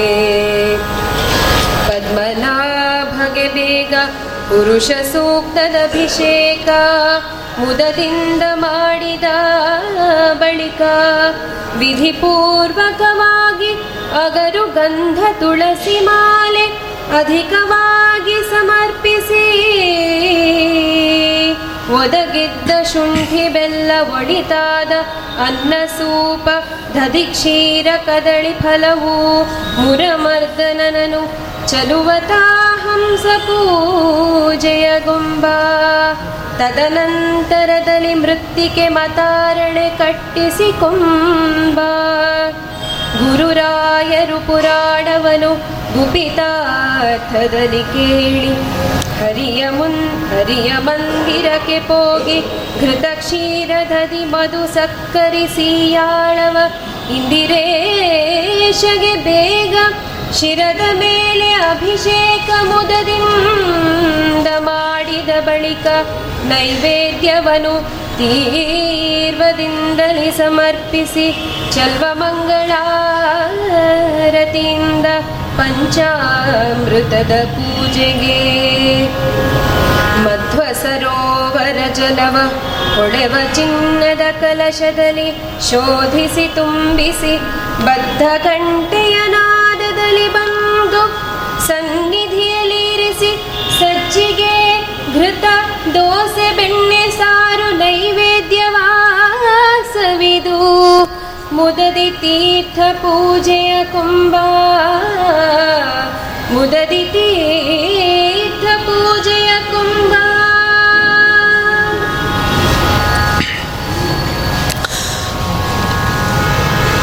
ಕೃಷ್ಣ ಅಷ್ಟೈಶ್ವರ್ಯಯುಕ್ತ ಅನ್ನುವುದನ್ನು ಸೂಚಿಸುವ ಹಾಗೆ ಆಚಾರ್ಯರು ಕೂಡ ಅದನ್ನೇ ತನ್ನ ಶಾಸ್ತ್ರದ ಚಿಂತನೆಯನ್ನು ಮುಂದುವರಿಸಲಿಕ್ಕೆ ಕೆಲವರಿಗೆ ಶಿಷ್ಯತ್ವವನ್ನು, ಸನ್ಯಾಸತ್ವವನ್ನು ಕೊಟ್ಟರು ಅದು ಮುಂದೆ ಅಷ್ಟಮಠಗಳಾಗಿ ಮತ್ತೆ ಪದ್ಮನಾಭ ತೀರ್ಥರಿಂದ ಒಂದು ಪರಂಪರೆ ಮೇಲಾಗಿ ಇಡೀ ಇವತ್ತಿನ ಕಾಲದ ತನಕ ಬೆಳೆದ ಮತ್ತೆ ಮತ್ತೆ ಶಾಖೆಗಳನ್ನು ಯೋಚಿಸಿದಾಗ ಒಂದು ಬೃಹದ್ ವೃಕ್ಷವಾಗಿ ಬೆಳೆಯಿತು. ಆದ್ಯ ಶಿಷ್ಯಂ ಹೃಷಿಕೇಶಂ, ವಿಷ್ಣುತೀರ್ಥಂ ಮಹಾಮುನಿಂ, ಪದ್ಮನಾಭಂ ನರಹರಿಂ ಜನಾರ್ದನ ಮಹಂ ಭಜೆ, ಉಪೇಂದ್ರಂ ವಾಮನಮುನಿಂ ರಾಮತೀರ್ಥ ಮಧೋಕ್ಷಜಂ ಮಧ್ವಶಿಷ್ಯಾನ್ ಯತಿಶ್ರೇಷ್ಠಾನ್, ನವೈತಾನ್ ಪ್ರಣಮಾಮ್ಯಹಂ ಅನ್ನುವ ಮಾತಿನಲ್ಲಿ ಎಲ್ಲರನ್ನೂ ನೆನಪಿಸಿಕೊಂಡು ಹೇಳುತ್ತಾರೆ. ಆಚಾರ್ಯರ ತಮ್ಮನಾಗಿ ಪೂರ್ವಾಶ್ರಮದಲ್ಲಿ ಇದ್ದವರೇ, ಮುಂದೆ ಮತ್ತೆ ಮತ್ತೆ ಮತ್ತೆ ಕೇಳಿ ಕೇಳಿ ಸನ್ಯಾಸತ್ವವನ್ನು ಸ್ವೀಕರಿಸಿದರು. ಕೇಳಿದ್ದರ ಉದ್ದೇಶ ಮೊದಲು ಬಹಳ ಬಾರಿ ಆಚಾರ್ಯರು, ಬೇಡ, ಇನ್ನೂ ನಿನ್ನ ಸಮಯ ಬಂದಿಲ್ಲ. ಯಾಕೆಂದ್ರೆ ಅವರು ಅದರ ಪೂರ್ವದಲ್ಲಿ ಯಾಗಗಳನ್ನೆಲ್ಲ ಮಾಡಿಸಿದ್ದು ಅದೇ ವಿಷ್ಣು ತೀರ್ಥರ ಹತ್ರ. ಆ ವಿಷ್ಣು ತೀರ್ಥರ ಹತ್ರ ಯಾಗ ಮಾಡಿಸಿ, ಯಾಕೆಂದ್ರೆ ಅವರು ತಂದೆ ತಾಯಿಗಳನ್ನು ನೋಡ್ಕೊಳ್ಬೇಕು ಅಂತ ಅನ್ನೋದಕ್ಕೋಸ್ಕರ ತಾನು ಸನ್ಯಾಸವನ್ನು ತಗೊಳ್ಳುವ ಮುಂಚೆ ಒಂದು ತಮ್ಮ ಹುಟ್ಟಿದ ಮೇಲೇನೆ ನಾನು ಸನ್ಯಾಸ ತಗೊಳ್ತೇನೆ ಅಂತ ಆಚಾರ್ಯರು ಮಾತು ಕೊಟ್ಟ ಮೇಲೆ ಹುಟ್ಟಿದವರು. ಆದರೆ ಬದುಕಿನ ಕೊನೆಯ ಹಂತಕ್ಕೆ ಎಲ್ಲವನ್ನು ಕಳ್ಕೊಂಡ್ರು ಅವರು. ಹೆಂಡತಿ, ಮಕ್ಕಳು ಬದುಕಿನ ಎಲ್ಲ ಆಸೆಗಳನ್ನು ಕಳ್ಕೊಂಡು ನಿರಂತರ ಶಾಸ್ತ್ರದ ಚಿಂತನೆಯಲ್ಲಿ ತೊಡಗಿ ಇನ್ನೂ ಪಕ್ವವಾಗಿದೆ ಅಂತ ಆಗ್ಲಿಕ್ಕಿದೆ ಅಂತ ಅನ್ನಿಸಿದಾಗ ಕೊಡದೆ ಕೊನೆಗೆ ಅನೇಕ ಸೂಕ್ಷ್ಮವಾದ, ಅದನ್ನು ಮಧ್ವವಿಜಯವೇ ಹೇಳುತ್ತೆ. ಓಂಕಾರದ ಅಪೂರ್ವವಾದ ಅರ್ಥಗಳನ್ನು ಹೇಳಿ, ವಿಷ್ಣು ತೀರ್ಥ ಅನ್ನುವ ಹೆಸರಿನಲ್ಲಿ ಆ ಪರಂಪರೆಯನ್ನು ಬೆಳೆಯುವುದಕ್ಕೆ ಕಾರಣವಾಗಿ ದೀಕ್ಷೆಯನ್ನು ಕೊಟ್ಟರು. ಅವರಿಗೆ ಭೂವರಾಹ ಉಪಾಸನೆಯ ಮೂರ್ತಿಯಾಯಿತು. ಹಾಗೆ ಶಿಷ್ಯತ್ವದಲ್ಲಿ ಮೊದಲ ಬಾರಿಗೆ, ಅಂದ್ರೆ ಯೋಗ್ಯತೆಯ ದೃಷ್ಟಿಯಿಂದ ಯೋಚಿಸಿದಾಗ ಅವರು ಹೇಳುವಂತಹದ್ದು ಓಂಕಾರದ ರಹಸ್ಯವನ್ನು ಹೇಳಿದ್ದು ವಿಷ್ಣು ತೀರ್ಥರಿಗೆ, ಸನ್ಯಾಸದ ಆರಂಭ ಅಂತ ಹೇಳುವಂತಹದ್ದು ಹೃಷಿಕೇಶ ತೀರ್ಥರಿಗೆ. ಆದ್ಯ ಶಿಷ್ಯಂ ಹೃಷಿಕೇಶಂ ಆಮೇಲೆ ಮಧ್ಯ ಮಧ್ಯದಲ್ಲಿ ಅದರ ಲೆಕ್ಕಾಚಾರ ಹಿಂದೆ ಮುಂದೆ ಗೊತ್ತಾಗುವುದಿಲ್ಲ ಶೋಭನ ಭಟ್ಟರು ಮತ್ತೆ ಎದುರಿಗೆ ಸಿಕ್ಕಾಗ ಅವರೇ ಮುಂದೆ ಪದ್ಮನಾಭ ತೀರ್ಥರಾದರು. ಕಳಿಂಗ ದೇಶದ ಮಂತ್ರಿಯಾಗಿ ತನ್ನ ಕಾರ್ಯವನ್ನು ನಿರ್ವಹಿಸಿದ ಆಚಾರ್ಯರಿಗೆ ಮನಸೋತು ಶಿಷ್ಯತ್ವವನ್ನು ವಹಿಸಿ ಮುಂದೆ ನರಹರಿ ತೀರ್ಥರಾದರು. ಜನಾರ್ದನ ತೀರ್ಥರು ಅಂತ ಹೇಳಿ ಮತ್ತೆ ಉಡುಪಿಯ ಅಷ್ಟಮಠಗಳಿಗೆ ಸಂಬಂಧಪಟ್ಟಂತೆ, ಕೃಷ್ಣಾಪುರ ಮಠಕ್ಕೆ ಸಂಬಂಧಪಟ್ಟಂತೆ ಇರುವವರು. ಆ ಬಳಿಕ ಉಪೇಂದ್ರ, ವಾಮನ, ರಾಮತೀರ್ಥ ಅಧೋಕ್ಷಜ ಅಂತ ಮತ್ತೆ ನಾಲ್ಕು ಯತಿಗಳಿಗೂ ಕೂಡ ಸನ್ಯಾಸ ದೀಕ್ಷೆ ಆಯಿತು ಅದರಲ್ಲಿ ಉಪೇಂದ್ರ ತೀರ್ಥ ಅಂತನ್ನುವಂತಹದ್ದು ಪುತ್ತಿಗೆ ಮಠಕ್ಕೆ ಸಂಬಂಧಪಟ್ಟದ್ದು, ರಾಮತೀರ್ಥ ಕಾಣಿಯೂರು ಮಠಕ್ಕೆ. ಪದ್ಮನಾಭ, ಅದು ಗೊತ್ತಿದೆ ನರಹರಿ ತೀರ್ಥ ಅದು ಅದಮಾರು ಮಠಕ್ಕೆ ಸಂಬಂಧಪಟ್ಟದ್ದು. ರಾಮತೀರ್ಥಂ ಅಧೋಕ್ಷಜಂ ಅಧೋಕ್ಷಜ ತೀರ್ಥ ಪೇಜಾವರ ಮಠಕ್ಕೆ ಸಂಬಂಧಪಟ್ಟದ್ದು. ಹೀಗೆ ಎಂಟು ಮಠಗಳು ಆಚಾರ್ಯರ ಅಲ್ಲಿಯೇ ಪರಿಸರದಲ್ಲಿದ್ದು ಕೃಷ್ಣನ ಪೂಜೆಗೆ ಮತ್ತು ಆಚಾರ್ಯರ ಸಂದೇಶವನ್ನ ಭಗವಂತನ ಭಕ್ತಿಯನ್ನ ಲೋಕದ ಎಲ್ಲೆಡೆಗೆ ಪ್ರಸಾರ ಮಾಡಿ ಈ ತಿಳುವಳಿಕೆ ಕೇವಲ ನಾನು ಹೇಳಿದ ಈ ಶಿಷ್ಯರಿಗೆ ಮಾತ್ರ ಅಲ್ಲ, ಇದು ಜಗತ್ತಿಗೆ ಸಂಬಂಧಪಟ್ಟದ್ದು, ಇದು ವಿಶ್ವ ಸಂದೇಶ ಅಂತ ಹೇಳಿ ಕೊಡುವ ರೀತಿಯಲ್ಲಿ ಸಕಲೇಷ್ಟಗಳು ಇದರಿಂದ ಕೇವಲ ಅಧ್ಯಾತ್ಮದ ಜೀವನವನ್ನು ಮಾತ್ರ ನಾವು ನಡೆಸುವುದಲ್ಲ, ನಮ್ಮ ಲೌಕಿಕ ಬದುಕನ್ನು ಕೂಡ ನಾವು ಚೆನ್ನಾಗಿ ನಡೆಸಲಿಕ್ಕೆ ಈ ಶಾಸ್ತ್ರ ಅಂತ ಅನ್ನೋದು ಸಹಕಾರಿಯಾಗತ್ತೆ ಅನ್ನುವ ಮಾತನ್ನು ಹೇಳಿ, ಅದೇ ರೀತಿ ವಸ್ತುತಃ ಈಗ ಕಾಣುವ ಎಂಟು ಮಠ, ಅದು ವಾದಿರಾಜರ ಕಾಲದ ನಂತರ ನಮಗೆ ಕಾಣಿಸುವಂಥದ್ದು. ಆಚಾರ್ಯರು ಯಾರಿಗೂ ಮಠ ಕೊಡಲಿಲ್ಲ. ಪ್ರತಿಮೆಗಳನ್ನು ಕೊಟ್ಟರು, ಉಪಾಸನೆ ಮಾಡಲಿಕ್ಕೆ ಮಂತ್ರಗಳನ್ನು ಉಪದೇಶಿಸಿದ್ರು, ಜ್ಞಾನವನ್ನ ಹಂಚಿ ಅಂತ ಹೇಳಿದ್ರು. ಯಾಕೆಂದ್ರೆ, ಅವರು ಜೋಳಿಗೆ ಮಾತ್ರ. ಜೋಳಿಗೆಯಲ್ಲಿ ಮಾತ್ರ ಏನಿದೆಯೋ ಅದು ಪುಸ್ತಕ ಇರಬಹುದು, ಅವರ ಚಿಟಿಕೆ ಇರಬಹುದು, ಬೇಕಾದ ನಿತ್ಯದ ಆನ್ನಿಕದ ಸಾಮಗ್ರಿ ಇರಬಹುದು. ಅದು ಬಿಟ್ಟು ಇನ್ನೆಲ್ಲ ಹೊರಡ್ತಾ ಇರುವುದು. ಯಾಕೆಂದ್ರೆ ಒಂದು ರಾತ್ರಿ ಒಂದು ಕಡೆ ಉಳಿಲಿಕ್ಕಿಲ್ಲ ಅನ್ನೋದೇ ಸನ್ಯಾಸದ ಧರ್ಮ. ಆದರೆ ಆ ನಂತರ ಒಂದು ಶಿಷ್ಯ ಪರಂಪರೆ ಬೆಳೆದು ಜಹಗೀರುಗಳನ್ನು ಕೊಟ್ಟು ಆಯಾ ಊರುಗಳ ಹೆಸರಲ್ಲೇ ಆ ಮಠ ಅಂತ ಅನ್ನೋದು ಅವರು ಇರ್ಲಿಕ್ಕೆ ಒಂದು ಕಡೆ ಜಾಗ, ಸಂಚಾರಕ್ಕೆ ಅಂತ ಹೋದಲ್ಲಿ ಒಂದು ಜಾಗ ಅಂತ ಆಗಿ ಎಂಟು ಮಠಗಳ ನಿರ್ಮಾಣ ಆಯಿತು. ಆ ಮಠ ನಿರ್ಮಾಣ ಆಗಿದ್ದು ಸುಮಾರು ನಮಗೆ ಹದಿನಾರನೇ ಶತಮಾನದ ಸಂದರ್ಭದಲ್ಲಿ, ಹದಿನೈದು, ಹದಿನಾರರಲ್ಲಿ. ಅಲ್ಲಿಯ ತನಕ ನಮಗೆ ಅಂಥ ಮಾಹಿತಿಗಳು ಏನು ಸಿಗುವುದಿಲ್ಲ. ಈ ಪರಂಪರೆಯನ್ನ ಬೆಳೆಸಿ, ಅಂದ್ರೆ ವಾದರಾಜರ ಕಾಲದಲ್ಲಿ ಏನಾಯಿತು, ಇದಕ್ಕೊಂದು ಪ್ರತಿಷ್ಠೆ, ಒಂದು ನಿಯತವಾದಂತಹ ಸ್ಥಾನ ಅಂತ ಒದಗಿ, ಆ ಮೂಲಕ ಧರ್ಮದ ಪ್ರಚಾರ ಹೆಚ್ಚು ಜಾಗೃತಗೊಂಡದ್ದನ್ನ, ಯಾಕೆಂದ್ರೆ ಬಂದವರಿಗೆ ಉಳಿಲಿಕ್ಕೆ ಜಾಗ, ಈಗಲೂ ನಾವು ಪರ್ಯಾಯಕ ಸಂದರ್ಭ ತಂದ ಯಾವುದಾದ್ರೂ ಮಠದಲ್ಲಿ ಎಲ್ಲಿಯಾದ್ರೂ ಒಂದು ಚೂರು ಜಾಗ ಸಿಕ್ಕಿದ್ರೆ ಸಾಕು, ತಲೆ ನೆಲಕ್ಕೆ ಇಟ್ಟು ಕಾಲು ಚಾಚಲಿಕ್ಕಿದ್ರೆ ಸಾಕು ಅಂತ. ಆಮೇಲೆ ಪಕ್ಕದವರನ್ನೆಲ್ಲ ದೂಡಿ ಮತ್ತೆ ಮಲ್ಕೊಳ್ಬೋದು, ಅದು ಬೇರೆ ಪ್ರಶ್ನೆ. ಆದ್ರೆ ಒತ್ತಂತೂ ನಮ್ಮ ಅಪೇಕ್ಷೆ ಅಲ್ಲಿ ಹೋದಾಗ ಏನು ಸಿಗ್ಲಿಲ್ಲ ಅಂದ್ರೆ ಇಷ್ಟಾದರೂ ಸಾಕು ಅಂತ. ನೋಡ್ಬೇಕು ಒಂದ್ಸರ್ತಿ ಅಂತಹ ಪರ್ಯಾಯ ಅಂತ. ಯಾಕಂದ್ರೆ ಅದೊಂದು ವಿಶೇಷವಾದ ನಾಡ ಹಬ್ಬ ಅನ್ನುವ ರೀತಿಯಲ್ಲಿ ಇವತ್ತು ಬೆಳೀತಾ ಇದೆ. ಇದನ್ನು ವಾದರಾಜರೇ ಮತ್ತೆ ಹಾಕಿಕೊಟ್ಟದ್ದು ಅದು ಮುಂದೆ ಬರುತ್ತೆ. ಒಟ್ಟಂತೂ ಕೃಷ್ಣಮೂರ್ತಿಯ ಗುಡಿಗೆ ಬರಲು ಬೇಕಾದಷ್ಟು ಭಗವಂತನ ನಂಬಿದ ಜ್ಞಾನಿಗಳೆಲ್ಲ ಅಲ್ಲಿ ಸೇರಿಕೊಂಡಿದ್ರು. ಯಾಕೆಂದ್ರೆ ಅವರೆಲ್ಲ ಕುಣಿತಾ ಇದ್ರು ಅಂತ ಹೇಳ್ತಾರೆ. ನಾವು ಹಾಡ್ತೇವಷ್ಟೇ ಮಲಗೆ ಪರಮಾದರಲ್ಲಿ ಪಾಡಲು, ಕುಳಿತು ಕೇಳುವ, ಕುಳಿತಿ, ಕುಳಿತು ಪಾಡಲು ನಿಲ್ಲುವ ನಿಂತರೆ ನಲಿವ, ನಲಿದರೆ ಒಲಿವೆ ನಾ ನಿಮಗೆಂಬ ಅಂತ ಹಾಡ್ತೇವಷ್ಟೇ ಬೇಕಾದ್ರೆ ಇನ್ನು ಹೆಚ್ಚು ಅಂದರೆ ತೊಡೆ ತಡ್ತೇವೆ ಅದಕ್ಕಿಂತ ಹೆಚ್ಚು ಚಪ್ಪಾಳೆ ತಡೆದು ದೇವರ ಮುಂದೆ ನಮ್ಮ ಮೈ ಮರೆತು ಕುಣಿಯುವಂತಹ ಅಭ್ಯಾಸ ದಾಸರು ಹಾಕಿಕೊಟ್ರು, ನಾವು ಮರ್ತ್ವಿ. ಆದ್ರೆ ವಾದರಾಜರದು ಮರಿ ಮರೆತು ಹೋಗಬಾರದು ಅಂತ ಮತ್ತೆ ಅದನ್ನ ಕಾರ್ತೀಕ ಮಾಸದ ಸಂದರ್ಭದಲ್ಲಿ ತುಳಸಿಯ ಪೂಜೆ ಅಂತ ಅದಕ್ಕೋಸ್ಕರ ಅನೇಕ ಪದ್ಯಗಳನ್ನು ಬರೆದು ತುಳಸಿಯ ಕಟ್ಟೆಯ ಸುತ್ತ ಕುಣಿದು ದೇವರ ನಾಮಸ್ಮರಣೆ ಮಾಡ್ತಾ ಅದನ್ನೇ ದೇವಸ್ಥಾನದ ಸುತ್ತವೂ ಕುಣಿದು ದೇವರಿಗೆ ಒಂದು ನೃತ್ಯದ ಸೇವೆ ಅಂತ ಒಂದು ವ್ಯವಸ್ಥೆ ಮಾಡಿದ್ರು. ಇಲ್ಲಾಂದ್ರೆ ಅದು ಮರೆತು ಹೋಗ್ತಿತ್ತು. ಪುಣ್ಯಕ್ಕೆ ಅಷ್ಟು ಮಾತ್ರ ಉಳಿದಿದೆ. ಇಡೀ ವರ್ಷದಲ್ಲಿ ಒಂದು ಹನ್ನೆರಡು ದಿವಸ ಅಥವಾ ಒಂದು ವಾರ ಕೆಲವೊಂದು ಕಡೆಗಳಲ್ಲಿ ಸಾಮಾನ್ಯ ಕಾರ್ತಿಕ ಮಾಸ ಪೂರ್ತಿ ಇರುತ್ತೆ. ಬಿಟ್ರೆ ಬೇರೆ ವರ್ಷದಲ್ಲಿ ನಮ್ಮ ನಿತ್ಯದ ಮನೆಯ ಪೂಜೆಯಲ್ಲಿ ದೇವರ ಮುಂದೆ ಕುಣಿಯುವುದು. ನಮಗೆ ಕುಣಿಯುವುದು ಅಂತಂದ್ರೆ ನಾವು ಯಾವುದೋ ಒಂದು ಕಲೆ ಅಂತ ಇಟ್ಕೊಂಡು ಒಂದು ಸ್ಟೇಜ್ ಅರೇಂಜ್ಮೆಂಟ್ ಮಾಡಿ ಅದಕ್ಕೊಂದಿಷ್ಟು ಟಿಕೆಟ್ ಅಂತ ಮಾಡಿದ್ರೆ ಮಾತ್ರ ಅದು ಕಲೆ. ಇಲ್ಲ ಅಂದ್ರೆ ಅದು ದೇವರಿಗೋಸ್ಕರ ಹಾಡಲಿಕ್ಕೆ, ದೇವರಿಗೋಸ್ಕರ ಕುಣಿಲಿಕ್ಕೆ ಅಂತ ಅನ್ನೋ ಕಲ್ಪನೆ ನಮ್ಮಿಂದ ದೂರ ಆಗ್ತಾ ಇದೆ. ಆದ್ರೆ ಅಂತಹ ಜನರ ಮಧ್ಯದಲ್ಲಿ ನಾವು ಇದ್ದಾಗ ಇನ್ನಷ್ಟು ಇನ್ನಷ್ಟು ಭಕ್ತಿ. ಅದನ್ನು ನೋಡಬೇಕು ನಾವು ಹರೇ ರಾಮ ಹರೇ ಕೃಷ್ಣದವರನ್ನು ನೋಡಬೇಕು. ಏನು ಮೈ ಮರೆತು ನಾವು ಯಾವುದನ್ನು ಬಿಡ್ತೇವೋ ಕಚ್ಚೆ ಪಂಚೆ ಜುಟ್ಟು ಅಥವಾ ನಮ್ಮ ದೇಸಿ ಭಾರತದ ಒಂದು ಸಂಸ್ಕೃತಿ ಅಂತ ಏನಿದೆ ಆದರೆ ಅವರು ಅದನ್ನು ಹಾಕೊಂಡು ಖುಷಿಯಿಂದ ಮೈ ತುಂಬ ನಾಮ ಹಾಕೊಂಡು ಕುಣಿತಾರೆ. ಅಂದರೆ ಆ ಭರವಸೆ ಬಂದಾಗಲೇ ನಾವು ದೇವರನ್ನು ನಂಬಿದ್ದೇವೆ ಅನ್ನೋದು ಸತ್ಯ ಅಂತ ಹೇಳ್ಬೋದು. ಇಲ್ಲ ಅಂದ್ರೆ ನಮ್ದೊಂದು ಮೆಟೀರಿಯಲ್ ಅಷ್ಟೇ. ದೇವರು ಅಂತ ಅನ್ನೋದು ನಮ್ಮ ಜೀವನವನ್ನು ನಡೆಸಲಿಕ್ಕೆ ಒಂದು ವೃತ್ತಿಯ ಮಧ್ಯದಲ್ಲಿ ಒಂದು ಪ್ರಾಡಕ್ಟ್. ಈ ಪ್ರಾಡಕ್ಟ್ ನಾವು ಸೇಲ್ ಮಾಡ್ತೀವಿ, ಅದಕ್ಕೊಂದು ದುಡ್ಡು ಬರುತ್ತೆ ಅನ್ನೋ ವ್ಯವಸ್ಥೆ ಆಗುತ್ತಷ್ಟೇ. ಹಾಗಾಗದ ಹಾಗೆ ಆಗಬೇಕು ಅಂತಂದ್ರೆ, ನಾವು ಹೇಳಿದ ಆ ಸಾಧನೆಯ ಪ್ರತಿಯೊಂದು ಹೆಜ್ಜೆಯನ್ನು ತುಳಿದು ನಡೀಬೇಕು ಅನ್ನೋದನ್ನು ಕೃಷ್ಣನ ಆ ಕಟಾಂಜನದಲ್ಲಿ, ಕಿಂಡಿಯಲ್ಲಿ ನಾವೇನು ನೋಡ್ತೇವೋ, ಎಷ್ಟು ನೋಡಿದರೂ ದೃಷ್ಟಿ ದಣಿಯುವುದಿಲ್ಲ. ಯಾರು ಕಣ್ಣು ಬಿಟ್ಟು ದೇವರನ್ನ ಪ್ರಾರ್ಥಿಸ್ತಾನೋ ಅಂಥವನಿಗೆ ದೇವರ ಒಲವು ಖಂಡಿತ ಸಿಗುತ್ತೆ ಅಂತ ಹೇಳ್ತಾ ಕೃಷ್ಣನ ಪೂಜೆಯ ಬಗ್ಗೆ ಒಂದಿಷ್ಟು ಮಾಹಿತಿ ಸಿಗುತ್ತೆ. ಅಂದ್ರೆ ಒಟ್ಟು ಹದಿನಾಲ್ಕು ಪೂಜೆಗಳಿವೆ ಅಂತ. ಆ ಹದಿನಾಲ್ಕು ಪೂಜೆಯ ವಿವರಣೆಯನ್ನು ಮತ್ತೆ ನಾನು ನಾಳೆ ಪ್ರತ್ಯೇಕ ಹೆಸರು ಹೇಳಿ ಹೇಳ್ತೇನೆ. ಇಲ್ಲಿ ಬಂದ ಕೆಲವು, ಯಾಕೆಂದ್ರೆ ಇಲ್ಲಿ ಎಲ್ಲವೂ ಬಂದಿಲ್ಲ. ಯಾವುದೋ ಒಂದು ಎರಡು ಮೂರು ಭಾಗ ಮಾತ್ರ ಬಂದಿದೆ. ಬೆಳಿಗ್ಗೆ ಪದ್ಮನಾಭನಿಗೆ ಪುರುಷ ಸೂಕ್ತದ ಅಭಿಷೇಕವಾಗುತ್ತೆ. ಆ ಬಳಿಕ ವಿಧಿಪೂರ್ವಕವಾಗಿ ಮನೆಯಲ್ಲೇ ತಯಾರಿಸಿದ ಅಗರು, ಗಂಧ ಯಾವುದನ್ನು ಕೂಡ ಪೂಜೆಗೆ ಸಾಧ್ಯವಾದಷ್ಟು ನಾವೇ ಬೆಳೆದ ಗಿಡದಿಂದ ಹೂ ಸಿಕ್ಕಿದ್ರೆ ಒಳ್ಳೆಯದು ನಾವೇ ಬೆಳೆದ ಗಿಡದಿಂದ ನಾಲ್ಕು ತುಳಸಿಯ ದಳ ಸಿಕ್ಕಿದ್ರೆ ಒಳ್ಳೆಯದು ನಮಗೆ ಅಬ್ಬರ ಬೇಕು. ನೆಟ್ಟು ಕಷ್ಟಪಡುವ ಸಂಭ್ರಮ ಅಥವಾ ಅದರಲ್ಲಿ ಒಂದು ಗಿಡ ನೆಟ್ಟು ಅದು ಬೆಳೆದಾಗ ಆ ಹೂವನ್ನು ಆಸ್ವಾದಿಸಿ, ನಾನು ನೆಟ್ಟ ಗಿಡದಲ್ಲಿ ಒಂದು ಹೂ ಬಂದಿದೆ, ಅದನ್ನು ಇವತ್ತು ನಾನು ದೇವರಿಗೆ ಕೊಡ್ತಾ ಇದ್ದೇನೆ ಅನ್ನುವ ಒಂದು ಸಂತೋಷವನ್ನೇ ಕಳ್ಕೊಂಡು ಬಿಡ್ತಾ ಇದ್ದೇವೆ. ಅವರು ಅದನ್ನು ಎಲ್ಲಿ ಎಲ್ಲಿ ತುಳಿದು ಹೇಗೆ ಹೇಗೆ ಕಟ್ಟಿ, ಹೇಗೆ ಹೇಗೆ ಉಪಯೋಗಿಸಿರ್ತಾರೋ ಗೊತ್ತಿಲ್ಲ ನಮಗೆ. ಕ್ರಯ ಅನ್ನೋದು ವಿಕ್ರಯ ಅನ್ನೋದು ಒಂದು ಕುದುಟ್ಟು ಕೊಡ್ತೇವೆ, ಅದರಿಂದಾಗಿ ತಗೊಳ್ತೇವೆ ಅನ್ನೋದು ತುಂಬಾ ಜಾಸ್ತಿ ಬೇಕಿದ್ದಾಗ. ಆದರೆ ನಿತ್ಯದ ಬಳಕೆಗಾದರೂ ಕನಿಷ್ಠ ಪಕ್ಷ ನಮ್ಮ ಮನೆಯಲ್ಲೇ ಬೆಳೆದ ಹೂ ತುಳಸಿಗಳನ್ನು ನಾವು ಅರ್ಪಿಸಿದೆವು ಅಂತಂದ್ರೆ ಅದು ಒಂದು ಪೂಜೆ ನೂರು ಪೂಜೆಗೆ ಸಮ. ಅಂತಹ ಪ್ರೀತಿಯನ್ನು ಸಾಧ್ಯವಾದಷ್ಟು. ಅದು ಪೂಜೆ ಅಂತ ಮಾತ್ರ ಅಲ್ಲ, ನಮ್ಮ ಮನೆಯ ನಿತ್ಯದ ಯಾವುದೋ ಒಂದು ವಿಶೇಷ ಕಾರ್ಯಕ್ರಮವಾದಾಗಲೂ ಹೆಚ್ಚು ನಾವು ಇನ್ವಾಲ್ವ್ ಆಗುವಂತಹ ರೀತಿಯಲ್ಲಿ ಅದನ್ನು ನಡೆಸ್ಕೊಡ್ಬೇಕು. ನಮಗೆ ಎಲ್ಲ ಕೊನೆಗೆ ಆಗಬೇಕು ಅಂತನ್ನುವ ರೀತಿಯಲ್ಲಿ ಬಂದು ಅವರೇ ಎಲ್ಲ ಬರುದು ಅವರೇ, ಮಾಡುದು ಅವರೇ, ಹೋಗುದು ಅವರೇ. ದುಡ್ಡು ತಗೊಂಡು ಹೋದ್ರೆ ನಮ್ಮ ಮನೇಲಿ ಆಯ್ತು ಅಂತ ಮಾತ್ರ ಒಂದು ಅಪ್ಲೋಡ್ ಮಾಡಲಿಕ್ಕೆ ಬೇಕಾದ ಒಂದು ಫೋಟೋ ಮಾತ್ರ ಅನ್ನುವ ಸ್ಥಿತಿಗೆ ಪೂಜೆ ಪುರಸ್ಕಾರಗಳು ಬಂದು ನಿಲ್ಲಬಾರದು. ನಿಜವಾದ ಅರ್ಥದಲ್ಲಿ ಪೂಜೆಗೊಳ್ಳಬೇಕು. ಅಂತಹ ಒಂದು ಎಚ್ಚರಿಕೆಯನ್ನು ಕೊಡ್ತಾರೆ. ಅಗರು, ಗಂಧ ಇತ್ಯಾದಿಗಳನ್ನ ಅವರೇ ಅಲ್ಲಿ ತಳೀತಾರೆ ಇವತ್ತಿಗೂ ನಾವು ಕೃಷ್ಣ ಮಠಕ್ಕೆ ಹೋದಾಗ ಇದನ್ನು ನೋಡ್ಬೋದು. ಒಬ್ಬರು ಅದಕ್ಕೆ ಅಪಾಯಿಂಟ್ಮೆಂಟ್ ಆಗಿರ್ತಾರೆ.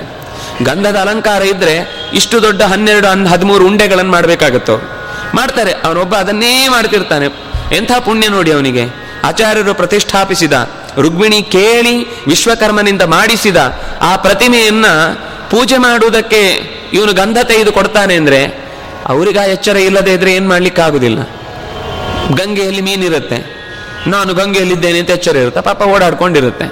ಆದರೆ ಅಲ್ಲಿ ಯಾರ್ಯಾರು ಸೇವೆ ಸಲ್ಲಿಸ್ತಾರೋ ಅವರೆಲ್ಲ ತುಂಬಾ ದೊಡ್ಡ ಪುಣ್ಯವನ್ನು ಪಡೀಲಿಕ್ಕೆ ಅವಕಾಶ ಇರುವಂತಹ ಪ್ರಸಂಗದಲ್ಲಿ ಬಂದಿರ್ತಾರೆ.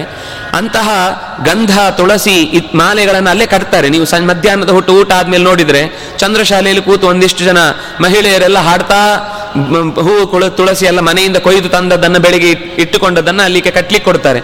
ಅಲ್ಲಿ ಕೆಲವು ಹಾಡುಗಳನ್ನು ಕೇಳಬೇಕು.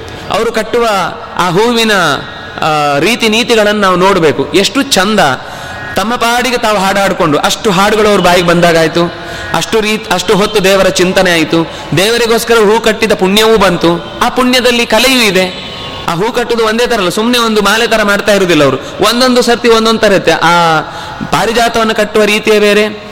ಅಡಿಕೆಯ ಹಿಂಗಾರವನ್ನು ಕಟ್ಟುವ ರೀತಿಯೇ ಬೇರೆ, ಉದ್ದದ ಹೂ ಸಿಕ್ಕಿದಾಗ ಕಟ್ಟುವ ರೀತಿಯೇ ಬೇರೆ, ಅಂತಹ ಬೇರೆ ಬೇರೆ ಕಲೆಗಳನ್ನು ದೇವರ ಮುಂದೆ ಒಪ್ಪಿಸುವಂತಹ ಒಂದು ಸುಂದರ ದೃಶ್ಯವನ್ನು ನಾವು ಅಲ್ಲಿ ನೋಡ್ತೇವೆ. ಹೀಗೆ ಅವರು ಕಟ್ಟಿಕೊಟ್ಟಂತಹ ಹೂಗಳನ್ನು ದೇವರಿಗೆ ಸಮರ್ಪಿಸಿ ಬೇರೆ ಬೇರೆ ಆಯಾ ಪೂಜೆಗೆ ಬೇರೆ ಬೇರೆ ಕಾಲದ ನೈವೇದ್ಯಗಳನ್ನು ಹೇಳ್ತಾರೆ ಶುಂಠಿ ಬೆಲ್ಲವನ್ನ ಜಜ್ಜಿ ಅಲ್ಲಿ ನೈವೇದ್ಯಕ್ಕೆ ಇಟ್ಟಿರ್ತಾರೆ ಈಗ ಸುಮ್ಮನೆ ಅಲ್ಲೊಂದು ಜಜ್ಜಿ ಇಡುವುದಾಗತ್ತೆ. ಅದರದರ ಮಹತ್ವ ಏನು ಅಂದ್ರೆ ಅದು ಒಂದು ಕಡೆಯಿಂದ ಪಿತ್ತವನ್ನು ತೆಗೆಯುವ ಬೆಲ್ಲ ಇನ್ನೊಂದು ಕಡೆಯಿಂದ ಚೆನ್ನಾಗಿ ಜೀರ್ಣ ಮಾಡುವಂತಹ ಶುಂಠಿ. ಇದು ಮತ್ತೆ ಪ್ರಸಾದಕ್ಕೆ ಹಾಕ್ತಾರೆ. ಇದನ್ನು ನಾವು ಯಾವತ್ತು ನೋಡ್ತೇವೆ ಅಂದ್ರೆ ಕೃಷ್ಣಾಷ್ಟಮಿಯ ಸಂದರ್ಭ ರಾತ್ರಿ ದೇವರಿಗೆ ನೈವೇದ್ಯ ಮಾಡುವಾಗ ಉಂಡೆ ಜೊತೆಗೆ ಒಂದು ಸಣ್ಣ ಶುಂಠಿಯ ಉಂಡೆಯನ್ನು ಇಡುವುದಿದೆ. ಅದು ನಿತ್ಯ ಅಲ್ಲಿ ದೇವರಿಗೆ. ಯಾಕೆಂದ್ರೆ ದೇವರು ಪುಟ್ಟ ಮಗು ಅಲ್ವಾ? ಆ ಪುಟ್ಟ ಮಗುವಿನ ಜೊತೆಗೆ ಅಲ್ಲಿ ದೇವರನ್ನು ನೆನಪು, ಅಂದ್ರೆ ದೇವಕಿಯನ್ನು ನೆನಪಿಸಿಕೊಂಡು ಪೂಜೆ ಮಾಡುವುದಾದ್ರಿಂದಾಗಿ ದೇವಕಿಗೆ ಅರ್ಪಿಸುವುದನ್ನ ಕೃಷ್ಣನಿಗೆ ಅರ್ಪಿಸಿ ಅದನ್ನ ಕೊಡುವಂತಹದ್ದು ಅಂತ ಒಳಿತಾದ ಅನ್ನ ಸೂಪದ ಧಿಕ್ಷೀರ ಕದಳಿ ಫಲ. ಕಾಲಕಾಲಕ್ಕೆ ಬೇರೆ ಬೇರೆಯಾದ ಪೂಜೆಯ ಮುರಮರ್ದನ ಚೆಲುವ, ತಾ ಹಂಸ ಪೂಜೆಯ ಗೊಂಬ. ಪರಮಹಂಸ ಅಂದ್ರೆ ಯತಿಗಳಿಂದ ಪೂಜೆಯನ್ನು ಕೊಳ್ಳುತ್ತಾನೆ. ಅವನು ಯತಿಯಾಗಿರಬೇಕು. ಯತಿಯಿಂದ ಹಂಸ ಅಂತ ಹೇಳಿದರ ಉದ್ದೇಶವೇ ಅವನು ಸ್ವತ್ತವನ್ನು ಬಿಟ್ಟಿರ್ತಾನೆ. ಹಮ್ ಅಂದ್ರೆ ಬಿಟ್ಟವ ಅಂತ ಅರ್ಥ. ನನ್ನದು ನಾನು ಅಂತ ಅನ್ನೋದನ್ನ ಬಿಟ್ಟವ ಮತ್ತು ಸಾರಭೂತವಾದ ಪರಮಾತ್ಮ ಒಬ್ಬನೇ ನನಗೆ ಸಂಬಂಧಪಟ್ಟವ ಅನ್ನುವ ಎಚ್ಚರದಲ್ಲಿದ್ದವನು ಪೂಜೆಗೆ ಯೋಗ್ಯ ಅಂತ ಒಂದು ಅಧಿಕಾರವನ್ನು ಹೇಳಿದ ಹಾಗಾಯಿತು. ಜೊತೆಗೆ ಅಲ್ಲಿ ಚಂದ್ರಶಾಲೆಯಲ್ಲಿ ಪುರಾಣಗಳಾಗ್ತಾ ಇರುತ್ತೆ. ಬಹಳ ವಿಶಿಷ್ಟವಾದ, ರಹಸ್ಯವಾದ ಅರ್ಥಗಳನ್ನೆಲ್ಲ ಅಲ್ಲಿ ಚರ್ಚೆ ನಡೆಸ್ತಾ ಸಜ್ಜನರ ಜೊತೆಗೆ ಚಿಂತನೆ ನಡೀತಾ ಇರಬೇಕಾದ್ರೆ ದೇವರಿಗೆ ಸೇವೆ ಅಂತ. ಭಾಗವತ ಕಥಾಶ್ರವಣ ಅನ್ನೋದೇ ದೇವರಿಗೆ ಒಂದು ಸೇವೆ. ಆ ರೀತಿ ಸೇವೆ ಆಗ್ತಾ ಇರುತ್ತೆ, ಪುರಾಣ ಚಿಂತನೆ ನಡೀತಾ ಇರುತ್ತೆ. ಕೃಷ್ಣನಿಗೆ ಪಂಚಾಮೃತದ ಅಭಿಷೇಕ ಆಗುತ್ತೆ. ಅದಾದ ಮೇಲೆ ಮತ್ತೆ ನೈವೇದ್ಯ ಇರುತ್ತೆ. ಇದೆಲ್ಲ ಆಗಿ ಪಂಚಾಮೃತ ಮುಗಿದ ಮೇಲೆ, ಅಂದ್ರೆ ಬೆಳಿಗ್ಗಿನ ಒಂದು ಉಷಕ್ಕಾಲದಿಂದ ಹಿಡಿದು ಸಾಯಂಕಾಲದ ತನಕ ಹದಿನಾಲ್ಕು ಪೂಜೆ ಇದೆ. ಇಲ್ಲಿ ಕೆಲವನ್ನ ಯಾವುದನ್ನು ಹೇಳಿದಾರೋ ಅದನ್ನು ಮಾತ್ರ ನಾನು ಹೇಳ್ತಾ ಇದ್ದೇನೆ. ಮತ್ತೆ ಅದನ್ನ ಒಂದು ಸರ್ತಿ ಕ್ರಮ ಪ್ರಕಾರ ಯಾವ್ದು ಯಾವುದಾಗುತ್ತೆ ಅಂತ ನಾಳೆ ಅದನ್ನು ತಿಳಿಯೋಣ. ಮಧ್ವ ಸರೋವರದಿಂದ ನೀರನ್ನ ಕೃಷ್ಣನ ಪೂಜೆಗೆ ಅಂತ ತಂದಿಟ್ಟು ಅದನ್ನು ಚಿನ್ನದ ಕಲಶದಲ್ಲಿ ತುಂಬಿಡ್ತಾರೆ. ಅದನ್ನು ಶೋಧಿಸಿ ತುಂಬಿಡ್ತಾರೆ. ಅಂದ್ರೆ ಹಾಗೆ ನಾವು ಮನೆಯಲ್ಲೂ ಕೂಡ ದೇವರಿಗೆ ತರುವ ನೀರು ಅದನ್ನು ಶೋಧಿಸಿ ತಂದಿಡಬೇಕು ಅಂತ. ಅದರಲ್ಲಿ ಏನಾದರೂ ಕೊಳೆ ಇತ್ಯಾದಿಗಳು ಸೇರ್ಕೊಂಡಿರಬಾರ್ದು ಅಂತ ಅನ್ನೋದು ಒಂದು ಕಾರಣ. ಸಹಜವಾಗಿ ನಾವು ಕುಡಿಲಿಕ್ಕೆ ಹೇಗೆ ಬಳಸ್ತೇವೋ ಹಾಗೂ ದೇವರಿಗೆ ಬಳಸಬೇಕು. ನಮಗೆ ಕುಡಿಲಿಕ್ಕೆ ನೀರು ಸಿಗುತ್ತೆ, ಆದರೆ ದೇವರ ಪೂಜೆಗೆ ನೀರು ಸಿಗುವುದಿಲ್ಲ ನಮಗೆ. ಪೂಜೆಗೆ ಸಿಗುವುದು ಅಂತಂದರೆ ನಾವು ಬಳಸುವಂಥ ನೀರನ್ನು ಬಳಸಬೇಕು ಅಂತ ಅಷ್ಟೇ ತಾತ್ಪರ್ಯ. ಅದೇನು ಬಾವಿನೇ ಇರಬೇಕು ಬೋರೇ ಇರಬೇಕು. ಇದೆಲ್ಲ ನಮ್ಮ ಇವತ್ತಿನ ಪರಿಸ್ಥಿತಿಯಲ್ಲಿ ಇಲ್ಲ ಅಂತಂದ್ಮೇಲೆ ದೇವರ ಪೂಜೆ ಬಿಡಬೇಕು ಅಂತ ಅರ್ಥ ಅಲ್ಲ. ದೇವರು ಆಗ್ಲೂ ನಮ್ಗೆ ಸಹಾಯ ಮಾಡ್ತಾ ಇದ್ದ, ಈಗಲೂ ಸಹಾಯ ಮಾಡ್ತಾ ಇದ್ದಾನೆ ಅಂದಮೇಲೆ ನಾವು ಅದಕ್ಕೆ ಪ್ರತಿಯಾಗಿ ಕೃತಜ್ಞತೆಯನ್ನು ನಮ್ಮ ನಿತ್ಯದಲ್ಲಿ ಎಷ್ಟು ಸಾಧ್ಯವೋ ಅಷ್ಟು. ಬಿಡುವುದಕ್ಕಿಂತ ನಮ್ಮ ಮನೆಯಲ್ಲಿ ಏನು ಸಿಗುತ್ತೋ ಅದ್ರಲ್ಲಿ ಪೂಜೆ ಮಾಡಬೇಕಲ್ವಾ? ಪುರುಷ ಸೂಕ್ತ ಅನ್ನೋದು ಸಾಕು. ಅದು ಗೊತ್ತಿಲ್ಲ ಆರಂಭದಲ್ಲಿ, ಅಷ್ಟಾಕ್ಷರ ಒಂದು ಮಂತ್ರ ಸಾಕು. ಅದನ್ನೇ ಹೇಳಿಕೊಂಡು ನಿರಂತರ ನಿತ್ಯದಲ್ಲಿ ನಮ್ಮ ಮನೆಯಲ್ಲಿರುವ ಪ್ರತಿಮೆಯೋ ಶಾಲಗ್ರಾಮೋ ಅಥವಾ ಸುದರ್ಶನವೋ ಏನಿದೆಯೋ ಅದಕ್ಕೆ ಹಾಕುವುದು ಮನೆಗೆ ತುಂಬ ಕ್ಷೇಮ, ಮಂಗಳ ಅದು. ಅದು ಹಾಕದೆ ಯಾವತ್ತೋ ಒಮ್ಮೆ ಯುಗಾದಿಗೆ, ದೀಪಾವಳಿಗೆ ಯಾರೋ ಒಬ್ಬರು ಆಚಾರ್ಯೇ ಬಂದು ತೆಗಿಬೇಕು ಅಂತನ್ನುವ ಆಲೋಚನೆ ನಾವು ಬಿಡುವುದು ತುಂಬ ಒಳ್ಳೆಯದು. ಇನ್ನು ಕೆಲವ್ರದ್ದು ದೊಡ್ಡ ದೇವರು, ಚಿಕ್ಕ ದೇವರು ಅಂತೆಲ್ಲ ಇರುತ್ತೆ. ದೇವರಲ್ಲಿ ದೊಡ್ಡವರು ಚಿಕ್ಕವರೆಲ್ಲಿದ್ದಾರೆ ಎಲ್ಲ ಒಂದೇ. ಆದ್ರೆ ನಮ್ಮ ಭಾವನೆಗಳು ಹೇಗಿರುತ್ತೆ ಅಂತಂದ್ರೆ ಅದು ಅವರ ದೇವರು, ಇದು ನಮ್ಮ ದೇವರು ಅಂತ. ಪಕ್ಕದ ಮನೆಯವರು ಅಕಸ್ಮಾತ್ ಅದು ಬೇರೆ ಊರಿಗೆ ಹೋಗುವಾಗ ತಂದು ಕೊಟ್ಟು ನಮ್ಮ ದೇವರಿಗೆ ಎಲ್ಲ ಪೂಜೆ ಆಗುತ್ತೆ. ಅವ್ರ ದೇವರು ಅಂತ ಕೊನೆಗೊಂದು ನೀರು ಹಾಕಿ ಅಕಸ್ಮಾತ್ ಒದ್ದೆ ಇಲ್ಲ ಅಂದ್ರೆ ನಾಳೆ ಕೇಳ್ತಾರೆ, ಏ, ಪೂಜೆ ಮಾಡಿಲ್ವ ನೀವು? ಅಂತ. ಇಲ್ಲ, ಅದಕ್ಕೋಸ್ಕರ ಒಂದು ನೀರು ಹಾಕಿ ತೆಗೆದಿಡುದು. ನಮ್ಮ ದೇವರು ಅವ್ರ ದೇವರು ಅಂತ ಪಾರ್ಶಾಲಿಟಿ ಮಾಡೋದು ಯಾಕೆ ನಾವು? ಎಲ್ಲ ದೇವರು ಒಂದೇ ಅಂತ ಒಂದು ಕಡೆಯಿಂದ ಉಪನ್ಯಾಸ. ಇನ್ನೊಂದು ಕಡೆಯಿಂದ ನಾವೇ ಮನೆಯಲ್ಲಿ ಇದು ಚಿಕ್ಕ ದೇವರು, ಇದು ದೊಡ್ಡ ದೇವರು, ಇದು ಅವರ ದೇವರು, ಇದು ಇವರ ದೇವರು, ಇದಕ್ಕೆ ಇದು ಜಾಸ್ತಿ ಫಲ ಕೊಡುವಂಥದ್ದು, ಇದಕ್ಕೆ ಜಾಸ್ತಿ ಗಂಧ, ಇದು ಏನೂ ಇಲ್ಲ ಸುಮ್ಮನೆ ಮೇಲೆ ಪೀಠದಲ್ಲಿ ಇಡ್ಲಿಕ್ಕೆ ಮಾತ್ರ. ಏನರ್ಥ ಇದಕ್ಕೆಲ್ಲ? ನಮ್ಮ ಉಪಾಸನೆ ಅಂತ ಅನ್ನೋದು ಎಲ್ಲ ಕಡೆ ಶುದ್ಧವಾಗಿರಬೇಕು ಅಂದ್ರೆ ಎಲ್ಲ ನಾವೇನ್ ಮಾಡ್ತೀವಿ? ಎಲ್ಲ ಒಂದೇ ತರ. ದೇವರು ಎಲ್ಲ ಕಡೆ ಸಮ ಸರ್ವತ್ರ ಪೂಜ್ಯತೆ, ಭಗವಂತ ಸಮ ಅಂತ ಪೂಜೆಗೊಳಗಾಗಬೇಕು ಅನ್ನುವ ಮಾತನ್ನ ಹೇಳ್ತಾ ಅಂತಹ ಸಂದರ್ಭದಲ್ಲೂ ದೇವರಿಗೆ ಏನೇನು ಅರ್ಚನೆಗಳು, ಪೂಜೆಗಳಾಗಬೇಕು? ನಾಮಸ್ಮರಣ, ನಾಮಾವಳಿಯ ಅರ್ಚನೆ ಆಗತ್ತೆ, ಸ್ತೋತ್ರ ಆಗತ್ತೆ, ದ್ವಾದಶ ಸ್ತೋತ್ರಗಳು ನಡೀತಾವೆ. ಇದೆಲ್ಲವನ್ನು ಕೂಡ ಪೂಜೆ ಮಾಡ್ತಾ ಭಗವಂತ ಪೂಜೆಯನ್ನ ಹತ್ತಾರು ವಿಧಗಳಲ್ಲಿ ಕೊಳ್ತಾನೆ ಅಂತ ಹೇಳ್ತಾ ಇದ್ದಾರೆ. ಚಂದ್ರ ಸೂರ್ಯರು ಎಡಬಲದಲ್ಲಿ ಹನಂದ ದೀಪಗಳಾಗಿ ಇಬ್ಬರು ಇಂದ್ರದೇವರು ಪುಷ್ಪಗಳಾದರು ಕಂದುಗೊರಳನು ಪೀಠವಾಗಿ ಆನಂದ ತೀರ್ಥರು ಕಾಲ ಕಾಲಕ್ಕೆ ಇಂದಿರಾಪತಿ ಉಡುಪಿ ಕೃಷ್ಣನ ನಂದದಲ್ಲಿ ಸೇವೆಯನ್ನು ಮಾಡ್ಪುದ? ಹೊಳೆವ ಪಾದ ತಳದಿ ಶಂಖ ಚಕ್ರ ಥಳಥಳಿಸುವ ನಖದ ಬೆರಳು ಇಳಿಯೊಳಗೆ ಸಜ್ಜನರ ಸಲಹುವ ನಳನಳಿಸುವನು ದುರ್ಜನರ.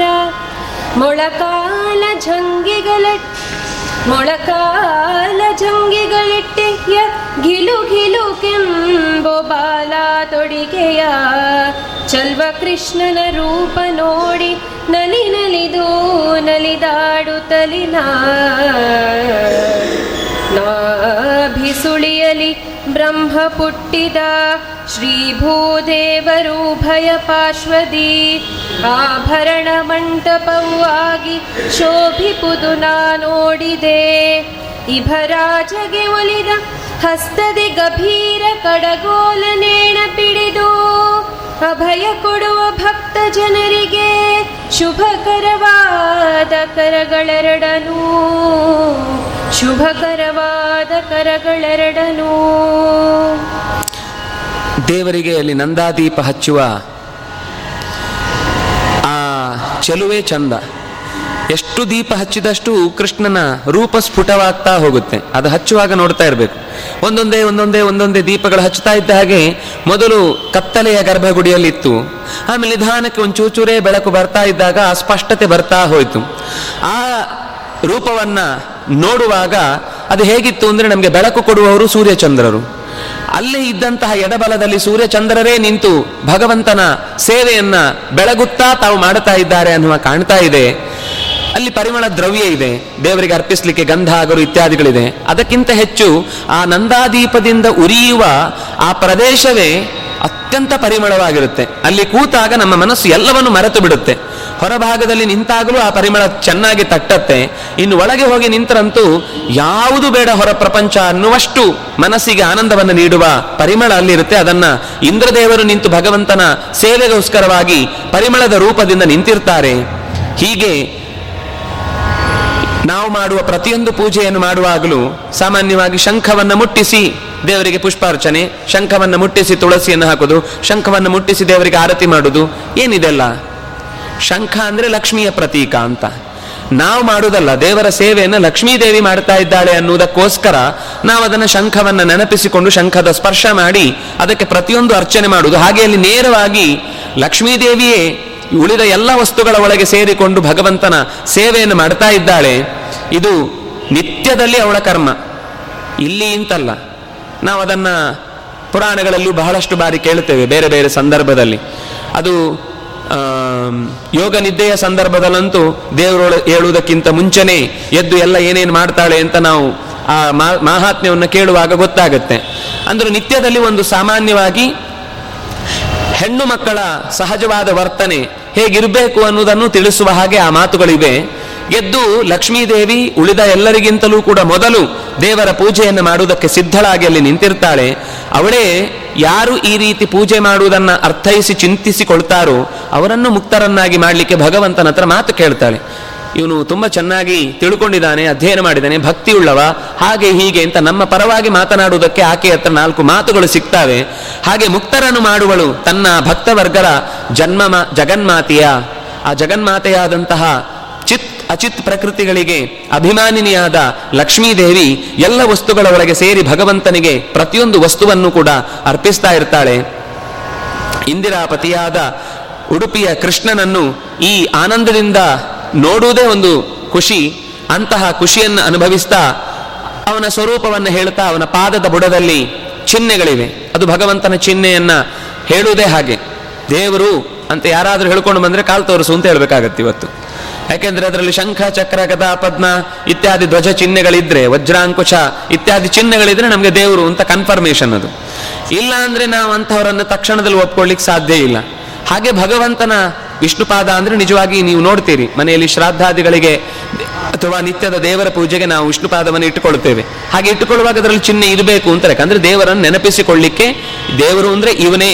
ನಮಗೆ ಬೇರೆ ಯಾರೂ ದೇವರು ಅಂತ ಹೇಳ್ಕೊಂಡು ಬಂದ್ರೆ ಅವ್ನು ದೇವರಲ್ಲ ಅಂತ ಪಕ್ಕದಲ್ಲಿ ಇಟ್ಟು ದೇವರ ಮುಖ್ಯ ರೂಪವನ್ನೇ ಚಿಂತಿಸ್ಲಿಕ್ಕೆ ಅನುಕೂಲ ಆಗುವ ಹಾಗೆ ಹೇಳುವ ರೂಪ, ಇಂತಹ ಭಗವಂತನ ಪಾದದ ಬೆರಳು ಚೆನ್ನಾಗಿ ಹೊಳೆಯುತ್ತಾ ಇದೆ. ಈ ಹೊಳೆಯುವ ಬೆರಳು ಸಜ್ಜನರನ್ನ ಸಲಹಿ, ದುರ್ಜನರನ್ನ ದೂರ ಮಾಡಿ, ಅಲ್ಲಿ ಕಾಲಿಗೆ ಕಟ್ಟಿದಂತಹ ಗೆಜ್ಜೆ, ಅದು ಘಲು ಘಲು ಅಂತ ಶಬ್ದ ಮಾಡುವ ಮೂಲಕ ಅಜ್ಞಾನದ ಕೊಳೆಯನ್ನು ತೆಗೆದು, ಸಜ್ಞಾನದ ಶುದ್ಧವಾದ ತಿಳುವಳಿಕೆಯನ್ನು ನಮ್ಮ ಮುಂದೆ ತೆಗೆದು ಇಡುತ್ತಾ ಇದೆ.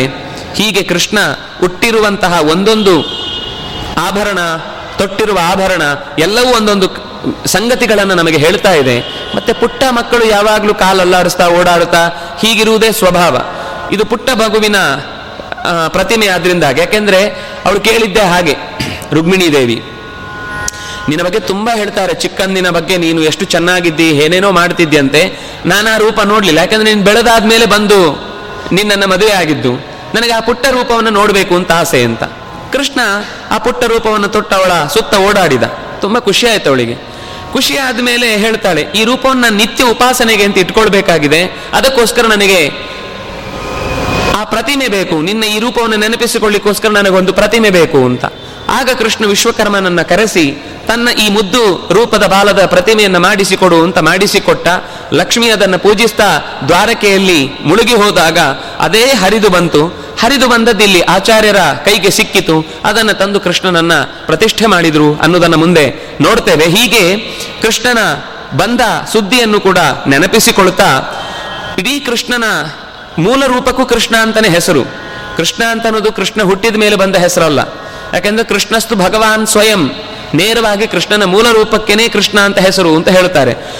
ಕೃಷ್ಣನ ಆಮೇಲೆ ಪುಟ್ಟಿದ ರೂಪವು ಅವತ್ತೇ ಫಸ್ಟ್ ಟೈಮ್ ಬಂದಿದ್ದಲ್ಲ.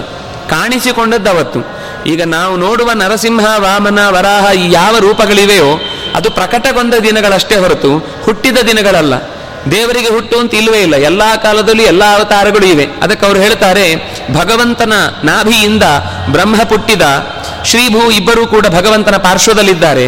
ಇದು ನಾವು ಕೃಷ್ಣ ಮಂತ್ರವನ್ನು ಏನು ಆಚಾರ್ಯರು ಕೊಟ್ಟರು ಕ್ಲೀಂ ಕೃಷ್ಣಾಯ ನಮಃ ಅಂತ. ಆ ಮಂತ್ರದ ಧ್ಯಾನದ ಶ್ಲೋಕದ ಚಿಂತನೆಯನ್ನು ಅವರು ಹಾಗೆ ಹೇಳಿದ್ದು. ಸತ್ಯಾಸಮೇತಂ ಅಖಿಲ ಪ್ರದಂ ಇಂದಿರೇಶಂ ಅಂತ.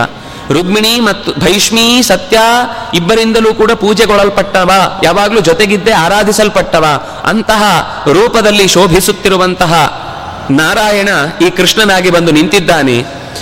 ಯಾವಾಗ ಇಭರಾಜ ತನ್ನನ್ನು ರಕ್ಷಿಸುವಂತ ಏನು ಸಿಗದೆ ಕೊನೆಗೆ ಕೊಳದಲ್ಲಿ ಕಮಲದ ಹೂವನ್ನೇ ಎತ್ತಿ ಕೊಟ್ಟಾಗ ಬರಿಯ ಹೂವಿಗೆ ಓಡಿ ಬಂದ.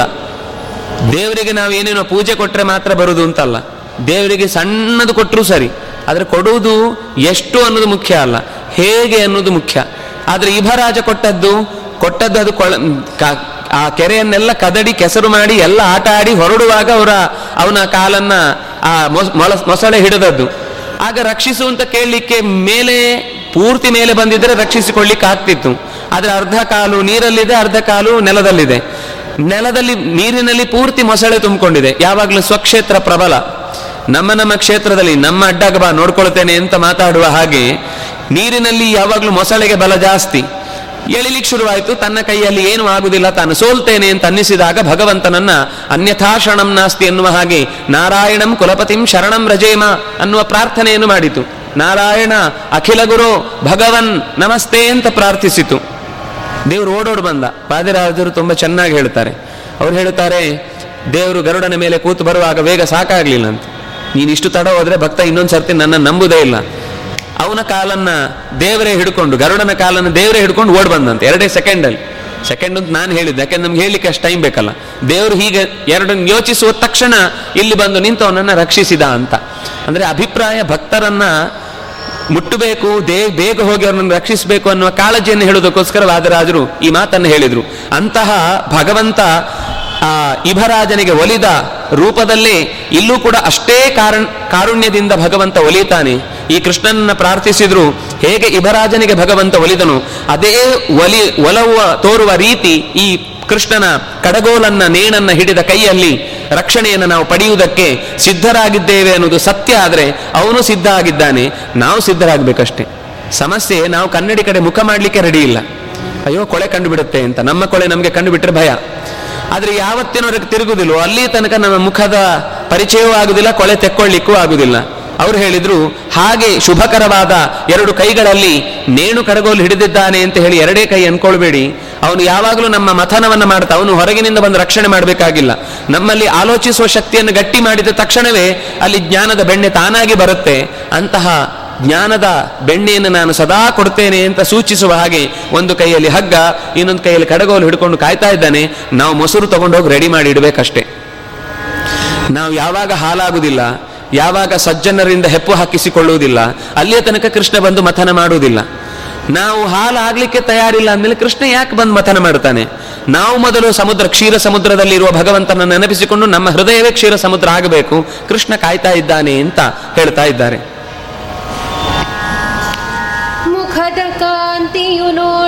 ನೋಡಲಾಕ್ಷಣ ಪ್ರಕಟವಾಯಿತು ಚಿತ್ ಸ್ವರೂಪವು.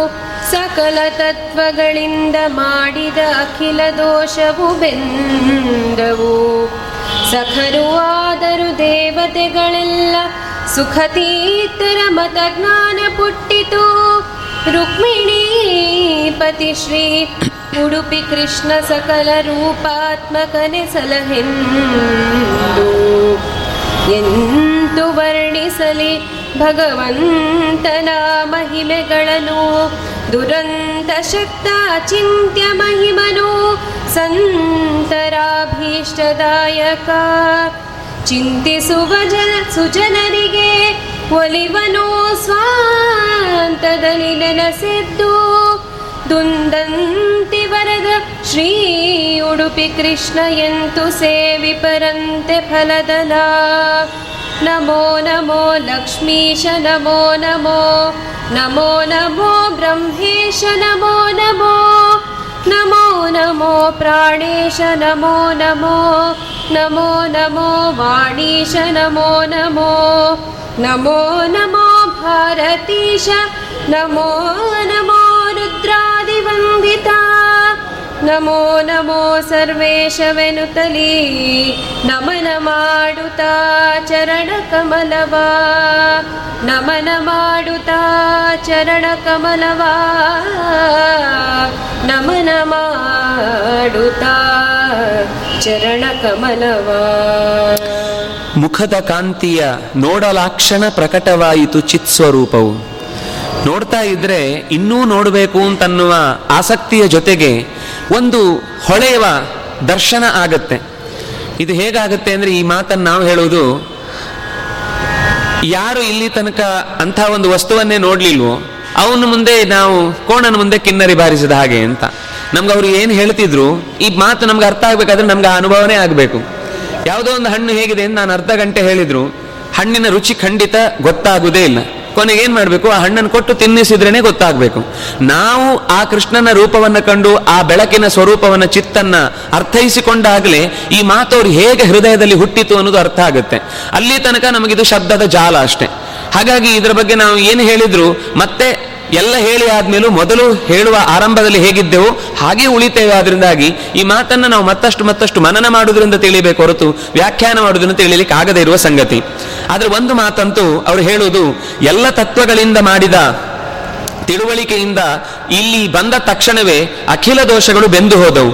ಚಿತ್ಸ್ವರೂಪ ಅಂದ್ರೆ ನಮ್ಮ ಹೃದಯದ ಸ್ವಭಾವ, ಅಂದ್ರೆ ನಮ್ಮ ಜೀವನ ಸ್ವಭಾವ ಏನಿದೆ, ಇಲ್ಲಿ ಬಂದು ನಿಂತು ನಾವು ತತ್ವವನ್ನು ಚಿಂತನೆ ಮಾಡಲಿಕ್ಕೆ ಆರಂಭ ಮಾಡಿದ್ರೆ, ಯಾಕೆಂದ್ರೆ ಇಲ್ಲಿ ಮಧ್ವಾಚಾರ್ಯರು ಓಡಾಡಿದ ಜಾಗ ಅದು. ಹೇಗೆ ವೃಂದಾವನ ಕೃಷ್ಣ ಓಡಾಡಿದ ಜಾಗವೋ, ಹಾಗೆ ಮಧ್ವಾಚಾರ್ಯರು ಓಡಾಡಿದ ಜಾಗ ಆ ಉಡುಪಿಯ ಎಲ್ಲ ಪ್ರದೇಶಗಳು. ಆ ಗುರುಗಳನ್ನು ನೆನಪಿಸಿಕೊಂಡು, ಅವರ ಕಾಲಧೂಳನ್ನು ನಾವು ಮೈಗೆ ಅಂಟಿಸಿಕೊಂಡೆವು ಅಂತ ನೆನಪಿಸಿಕೊಂಡು ದೊಡ್ಡವರ ಸೇವೆ ಮಾಡ್ತಾ ಬದುಕುವುದು ಅಂತಂದಾಗ, ದೋಷಗಳನ್ನ ಕಳ್ಕೊಳ್ಳಿಕ್ಕೆ ಬಹಳ ಸುಲಭವಾಗುತ್ತೆ. ದೋಷಗಳು ಕಳೆದು ಹೋದ ಮೇಲೆ ಜ್ಞಾನ ಬರಲಿಕ್ಕೆ ಅವಕಾಶ ಇರುತ್ತೆ. ಹಾಗೆ ಜ್ಞಾನ ಬರಲಿಕ್ಕೆ ಕಾರಣರಾದ ಎಲ್ಲ ದೇವತೆಗಳು, ಆಚಾರ್ಯರ ಮಾತುಗಳು ಸಹಕಾರ ನೀಡ್ತಾ ಇದೆ ಅಂತಹ ಉಡುಪಿ ಕೃಷ್ಣ ನಮಗೂ ಕೂಡ ಆಚಾರ್ಯ ಮಧ್ವರ ಚಿಂತನೆಯನ್ನು ನಮ್ಮ ಹೃದಯದಲ್ಲಿ ಮೂಡಿಸಲಿ, ಸಕಲ ತತ್ವಾಭಿಮಾನಿ ದೇವತೆಗಳು ನಮಗೆ ಆ ಜ್ಞಾನವನ್ನು ಕೊಡುವುದಕ್ಕೆ ಗುರುಗಳಾಗಿ ಸಹಕರಿಸಲಿ ಅನ್ನುವ ಪ್ರಾರ್ಥನೆಯನ್ನು ಮಾಡ್ತಾ, ಏನು ಅಂತ ಹೇಳಿ, ಎಂತೂ ವರ್ಣಿಸಲಿ ಭಗವಂತನ ಮಹಿಮೆಗಳನ್ನು. ಯಾವ ರೀತಿಯಿಂದ ಹೇಳಿದ್ರು ಅವನ ಬಗ್ಗೆ ಹೇಳುವುದು ಕಮ್ಮಿ ಅವನು ಅನ್ನಬ್ರಹ್ಮ ಅಂತ ಬೇರೆ ಹೆಸರು ಪಡೆದವ.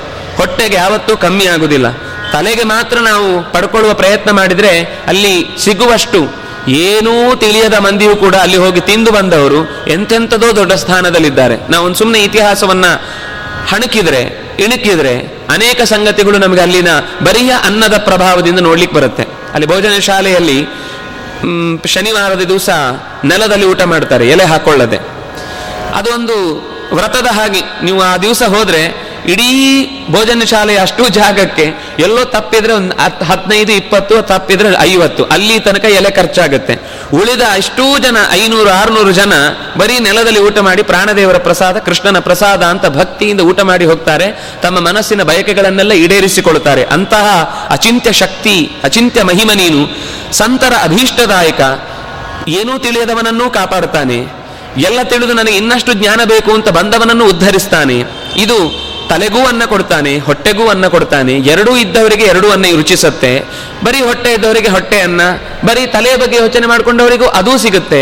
ಹಾಗಾಗಿ ಅಂತಹ ಅನ್ನದ ವಿಶೇಷ ಶಕ್ತಿಯಾದ ನೀನು ಚಿಂತಿಸುವ ಸುಜನರಿಗೆ ಸ್ವಾಂತದಲ್ಲಿ ತನ್ನೊಳಗೆ ನೆಲೆಸಿ, ತನ್ನೊಳಗೆ ಅವನಿಗೆ ಆಶ್ರಯ ಕೊಡ್ತಾನೆ. ಓ ದಂತಿ ವರದ, ಮತ್ತೆ ಗಜೇಂದ್ರ ಮೋಕ್ಷವನ್ನೇ ನೆನಪಿಸಿಕೊಳ್ಳುತ್ತಾರೆ. ದಂತಿ ಅಂದ್ರೆ ದಂತ ಉಳ್ಳವ ಆನೆಯ ಮೋರೆಯಿಂದ ಅಂದ್ರೆ ದಂತಿ ಅಂತಂದಾಗ ಗಜಮುಖನನ್ನು ಇಟ್ಟುಕೊಂಡು ಯೋಚಿಸಬಹುದು. ಗಜಮುಖನನ್ನು ಅಂತ ಹೇಳುವಾಗ ಅವನಿಗೆ ಮೊದಲ ಪೂಜೆ ಅಂತ ಕೊಟ್ಟವ ಅನ್ನುವ ದೃಷ್ಟಿಯಿಂದ ವಿಶ್ವಂಭರನಾಗಿ ಅವನ ಉಪಾಸನೆಗೆ ಸಿಕ್ಕು. ಅವನಿಂದಾಗಿ ಇಡೀ ಜಗತ್ತಿನ ವಿಘ್ನಗಳನ್ನೆಲ್ಲ ಪರಿಹರಿಸುವವ. ಯಾಕೆಂದ್ರೆ ಆ ಪರಿಹರಿಸುವ ಶ್ಲೋಕ ನಮಗೆ ಮರ್ತು ಹೋಗ್ಬಿಡುತ್ತೆ. ಶುಕ್ಲಾಂಬರಧರಂ ವಿಷ್ಣುಂ ಶಶಿವರ್ಣಂ ಚತುರ್ಭುಜಂ ಪ್ರಸನ್ನವದನಂ ಧ್ಯಾಯೇತ್ ಸರ್ವ ವಿಘ್ನೋಪಶಾಂತಯೇ ಅಂತ ಭಗವಂತನ ಮೂಲ ರೂಪಕ್ಕೆ ಹೇಳಿದ್ದು. ಭಗವಂತನ ಆದೇಶದಂತೆ ಗಣಪತಿಗೂ ಕೂಡ ಅದೇ ತರದ ಸ್ಥಾನ ಒದಗಿ ಬಂತು. ವಿಘ್ನೇಶ್ವರನಾಗಿ ನೆಲೆ ನಿಂತ ಅನ್ನುವ ಮಾತನ್ನ ನೆನಪಿಸ್ತಾ ದಂತಿವರದನಾದ ಕೃಷ್ಣನ ಎಂತು ಸೇವಿಪರಂತೆ ಎಷ್ಟು ಸೇವಿಸಿದ್ರು ಅವನ ಫಲವನ್ನು ಕೊಡದೇ ಇರ್ತಾನ, ಖಂಡಿತ ಕೊಡ್ತಾನೆ. ಕೊನೆಗೆ ಅವರಿಗೆ ಹೊಗಳಲಿಕ್ಕೆ ಮಾತುಗಳು ಕಮ್ಮಿಯಾಗಿ ನಮೋ ನಮೋ ಅಂತಲಿಕ್ಕೆ ಶುರು ಮಾಡಿದ್ರು. ಲಕ್ಷ್ಮಿಯ ಒಡೆಯ, ಬ್ರಹ್ಮದೇವರ ಒಡೆಯ, ಪ್ರಾಣೇಶನ ಒಡೆಯ, ವಾಣೀಶ ಮಾತುಗಳನ್ನು ಹೊರಡಿಸಬೇಕಾದನು. ಇದೆಲ್ಲದನ್ನು ಕೂಡ ಯೋಚಿಸಿದ್ರೆ ಮತ್ತೆ ಹೊಸ ಮುಖದಲ್ಲಿ ಬರುತ್ತೆ. ಯಾಕೆಂದ್ರೆ ಲಕ್ಷ್ಮೀಶ ಅಂತ ಹೇಳಿದ್ದು ಇಡೀ ಚಿತ್ ಪ್ರಕೃತಿಗೆ ಸಂಬಂಧಪಟ್ಟಂತೆ. ಮತ್ತು ಅಚಿತ್ ಪ್ರಕೃತಿಯಾದ ಈ ಪ್ರಪಂಚದಲ್ಲಿರುವ ಸತ್ವರಜಸ್ಸು, ತಮಸ್ಸು ಅನ್ನುವ ಬಲೆಯಲ್ಲಿ ಸಿಕ್ಕಿಸಿದವಳೇ ಅವಳು. ನಮ್ಮನ್ನು ಬಲೆಗೆ ಹಾಕಿದವಳೇ ಅವಳು. ಯಾದೇವಿ ಸರ್ವಭೂತೇಶು ವಿಷ್ಣು ಮಾಯೇತಿ ಶಬ್ದಿತ, ನಮಸ್ತಸ್ಯೈ ನಮಸ್ತಸ್ಯೈ ನಮಸ್ತಸ್ಯೈ ನಮೋ ನಮಃ ಅಂತ. ಆ ಮಾಯಾ ಬಲೆಯನ್ನ, ಸತ್ವರಜಸ್ಸು, ತಮಸ್ಸು ಅನ್ನೋ ಬಲೆಯನ್ನು ಕಳಿಬೇಕಾದವಳೆ ಅವಳು. ಹಾಗಾಗಿ ಅವಳಿಗೆ ಪ್ರಾರ್ಥನೆ ಮಾಡಿದ್ರು. ಅವಳನ್ನು ಕೂಡ ಕಡೆಗಣ್ಣಿನಿಂದ ಕಾಪಾಡೋ ನೀನು. ಹಾಗಾಗಿ ಲಕ್ಷ್ಮೀಶ ನಮು ಲಕ್ಷ್ಮಿಗೂ ನಮಸ್ಕಾರ ಬೇಕು, ನಾರಾಯಣನಿಗೂ ನಮಸ್ಕಾರ ಬೇಕು, ಲಕ್ಷ್ಮೀಶ ನಮೋ ಅಂತ. ಬ್ರಹ್ಮೇಶ ಅಂದ್ರೆ ಈ ಜೀವ ಸ್ವರೂಪಕ್ಕೆ ಅವನು ಚಿತ್ತದ ಅಭಿಮಾನಿ ಮತ್ತು ಬ್ರಹ್ಮಾಂಡದ ಅಭಿಮಾನಿ. ಅವನನ್ನು ನೆನಪಿಸಿಕೊಂಡು ಅವನಿಗೆ ಒಡೆಯನಾದ ನಾರಾಯಣ ಅಂತ. ಆಮೇಲೆ ಪ್ರಾಣೇಶನಮು ಉಸಿರು ನಿಲ್ಲುವುದೇ ಅವನಿಂದ.